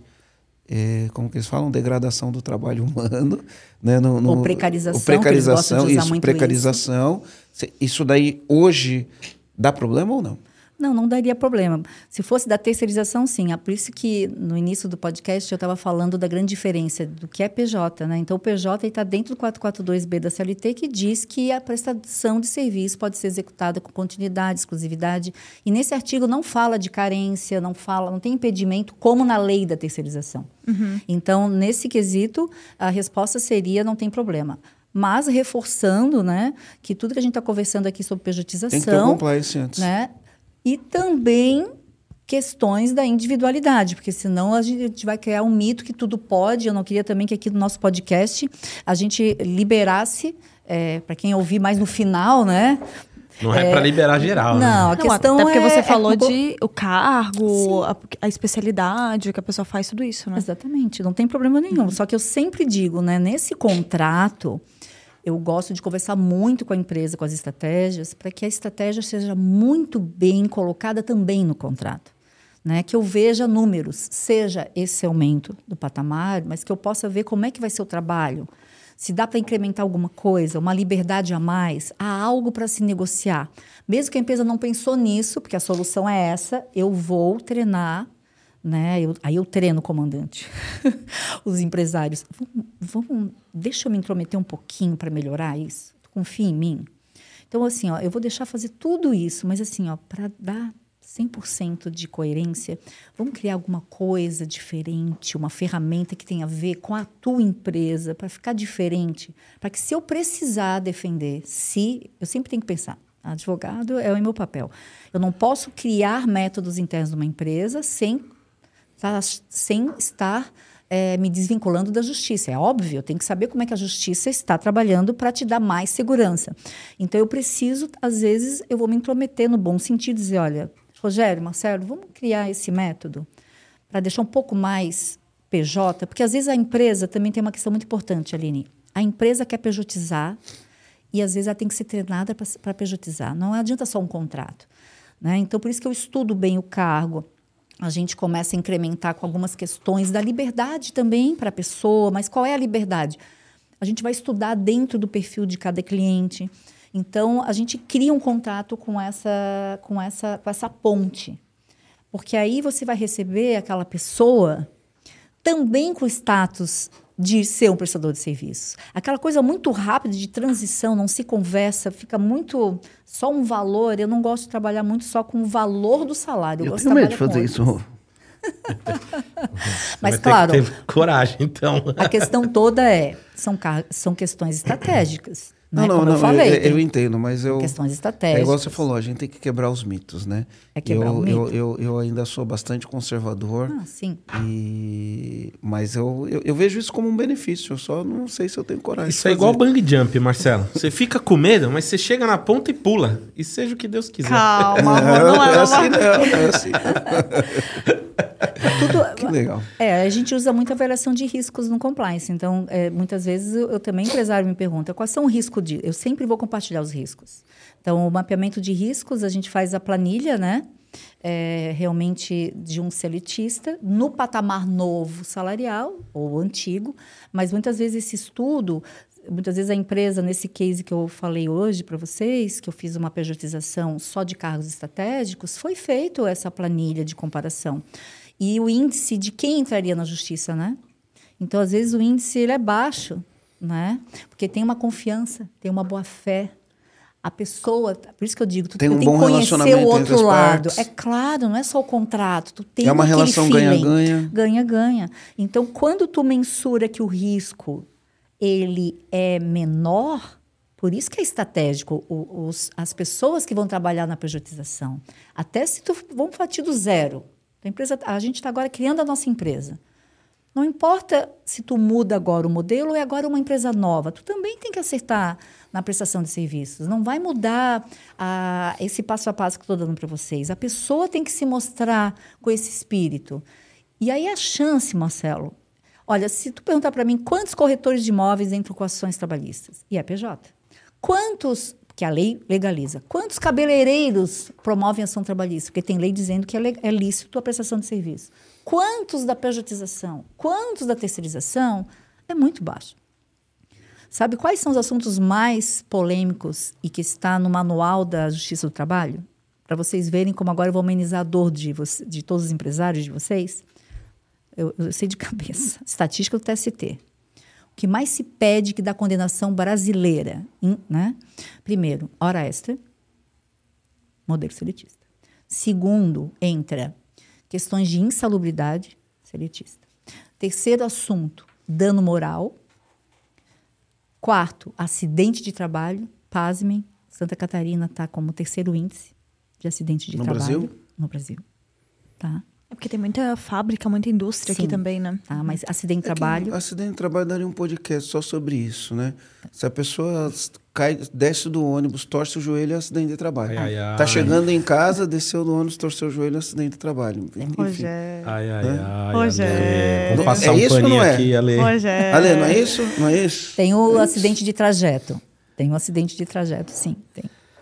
Então, Nem assim, vamos falar olha nada, esses né, Ale? assuntos. Pergunta para mim e o índice da pejotização. Os assuntos, os assuntos são esses, estatístico. Então, na, no mapeamento de riscos, tu também tem que ter uma segurança.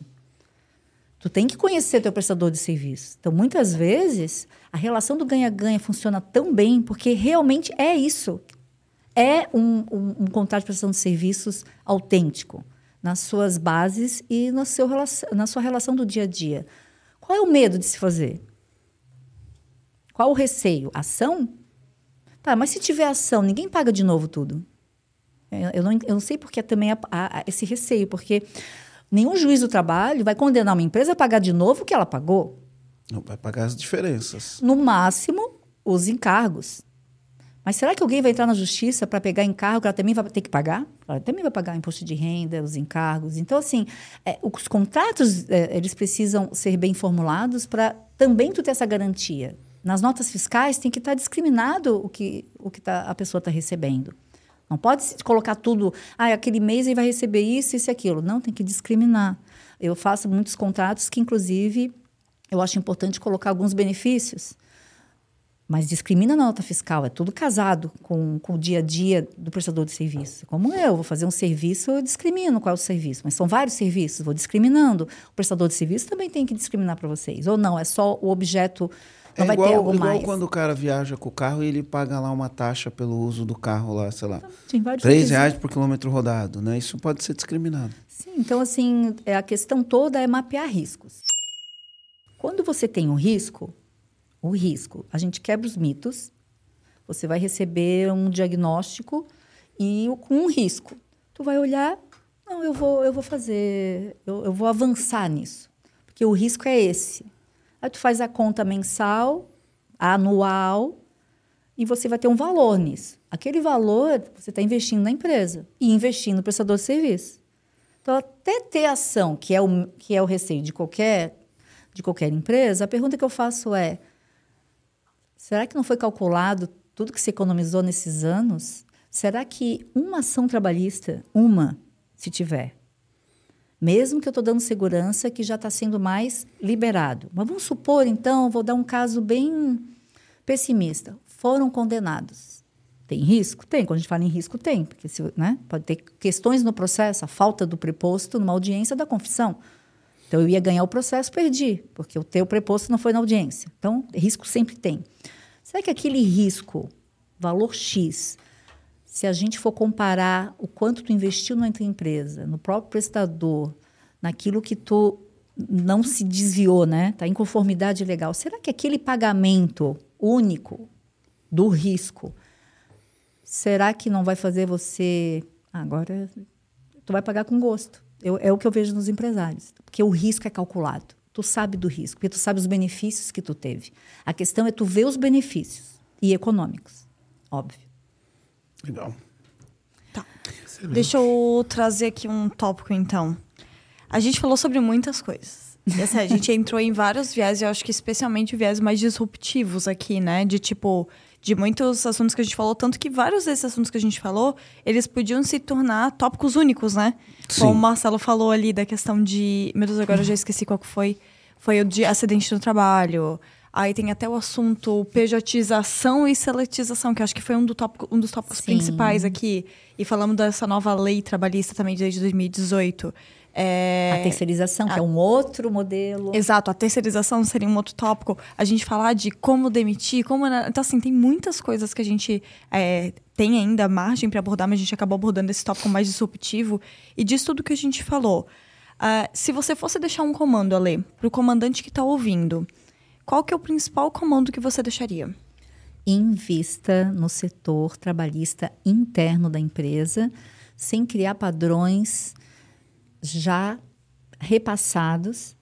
Eu faria toda uma modernização do setor trabalhista, a começar pelo contrato de trabalho, utilizando diversas ferramentas, ferramentas trabalhistas, todas que eu citei. Eu falo compliance só para para unificar, né? São várias ferramentas e realmente engajar esse processo para treinar teus recursos humanos, contabilidade, líderes e principalmente você ser um apoio, né? A empresa investir para ter esse apoio de gestão jurídica trabalhista e não de advocacia trabalhista. O que há, o que há que ter é uma gestão jurídica trabalhista para que os próprio empreendedor ele saiba que está investindo no RH. E a partir do momento que esse RH está mais moderno, a partir do momento que os documentos preventivos estão mais modernos, é tão interessante, Aline, as coisas quando vão se desenvolvendo, as ferramentas todas as quais eu citei aqui, que é impressionante uma empresa em um ano como ela muda. Marcelo, qual que é o teu comando? Celita Flex. Ok. Até o carro já é flex. Rogério, qual que é o teu comando? Meu comando é quebre o antigo com o novo. Tem que usar as ferramentas a nosso favor aí, né? Cara, o meu, com... Excelente. o meu comando, eu vou trazer aqui, eu tava refletindo sobre ele. É... Muitas das coisas que a gente falou aqui, se os empresários acompanharem o nosso podcast, se os empresários usarem o programa EAG, muitas das coisas que a gente conversou Já aqui... está dentro do programa. já, verdade. tipo assim, já ajuda o empresário, já- ele já tá mais à frente, ele já tá mais, é mais fácil para ele aplicar essas, essa, essa modernidade que você está trazendo, porque ele já vai ter um RCF, ele já que é um acordo de trabalho, né, um acordo ali da responsabilidade chave da função, ele já vai fazer alinhamento expectativa, ele já vai fazer feedback marca, ele, tipo assim, ele já vai ter um monte de ferramentas que a gente já falou aqui que são recursos necessários, né? Então o meu comando é vai no direct do Marcelo, digita 360. Só isso que eu falo, esse é o meu comando. Legal, ó, se você estiver assistindo pelo YouTube e, quiser ouvir no Spotify, a gente vai deixar o link para você ouvir no, no Spotify, para você encaminhar para os seus amigos. Eu peguei mais um comando aqui que é aí, Marcelo. Justiça quer empresas mais organizadas, com contratos individualizados. Mais Legal. um comando aqui. E, Ale, como que as pessoas fazem, os comandantes disso tudo que a gente conversou, como que eles fazem para te procurar, se eles tiverem ainda dúvidas, quiserem saber mais sobre a Candemil, como é que, como é que as pessoas te acham? Primeiro, é, no Instagram, no LinkedIn, né, na Alexandra Candemil, arroba Alexandra Candemil. Eu tenho um site individualizado é, que é www.alexandracandemil.com.br, que lá tem vários e-books gratuitos sobre compliance, matérias jurídicas, vídeos, blogs. Então, eu fiz uma página especial para compartilhar conhecimento. Além do meu Instagram e do LinkedIn, diariamente eu faço vídeos compartilhando dicas preventivas. É, isso já é um compromisso que eu tenho com a comunidade dos empreendedores e empreendedoras, que é o que me faz mais feliz, comandante. Então, lá vocês vão encontrar um farto e rico material sobre compliance trabalhista. Só só letra, como é que é esse arroba ali? Como é que É arroba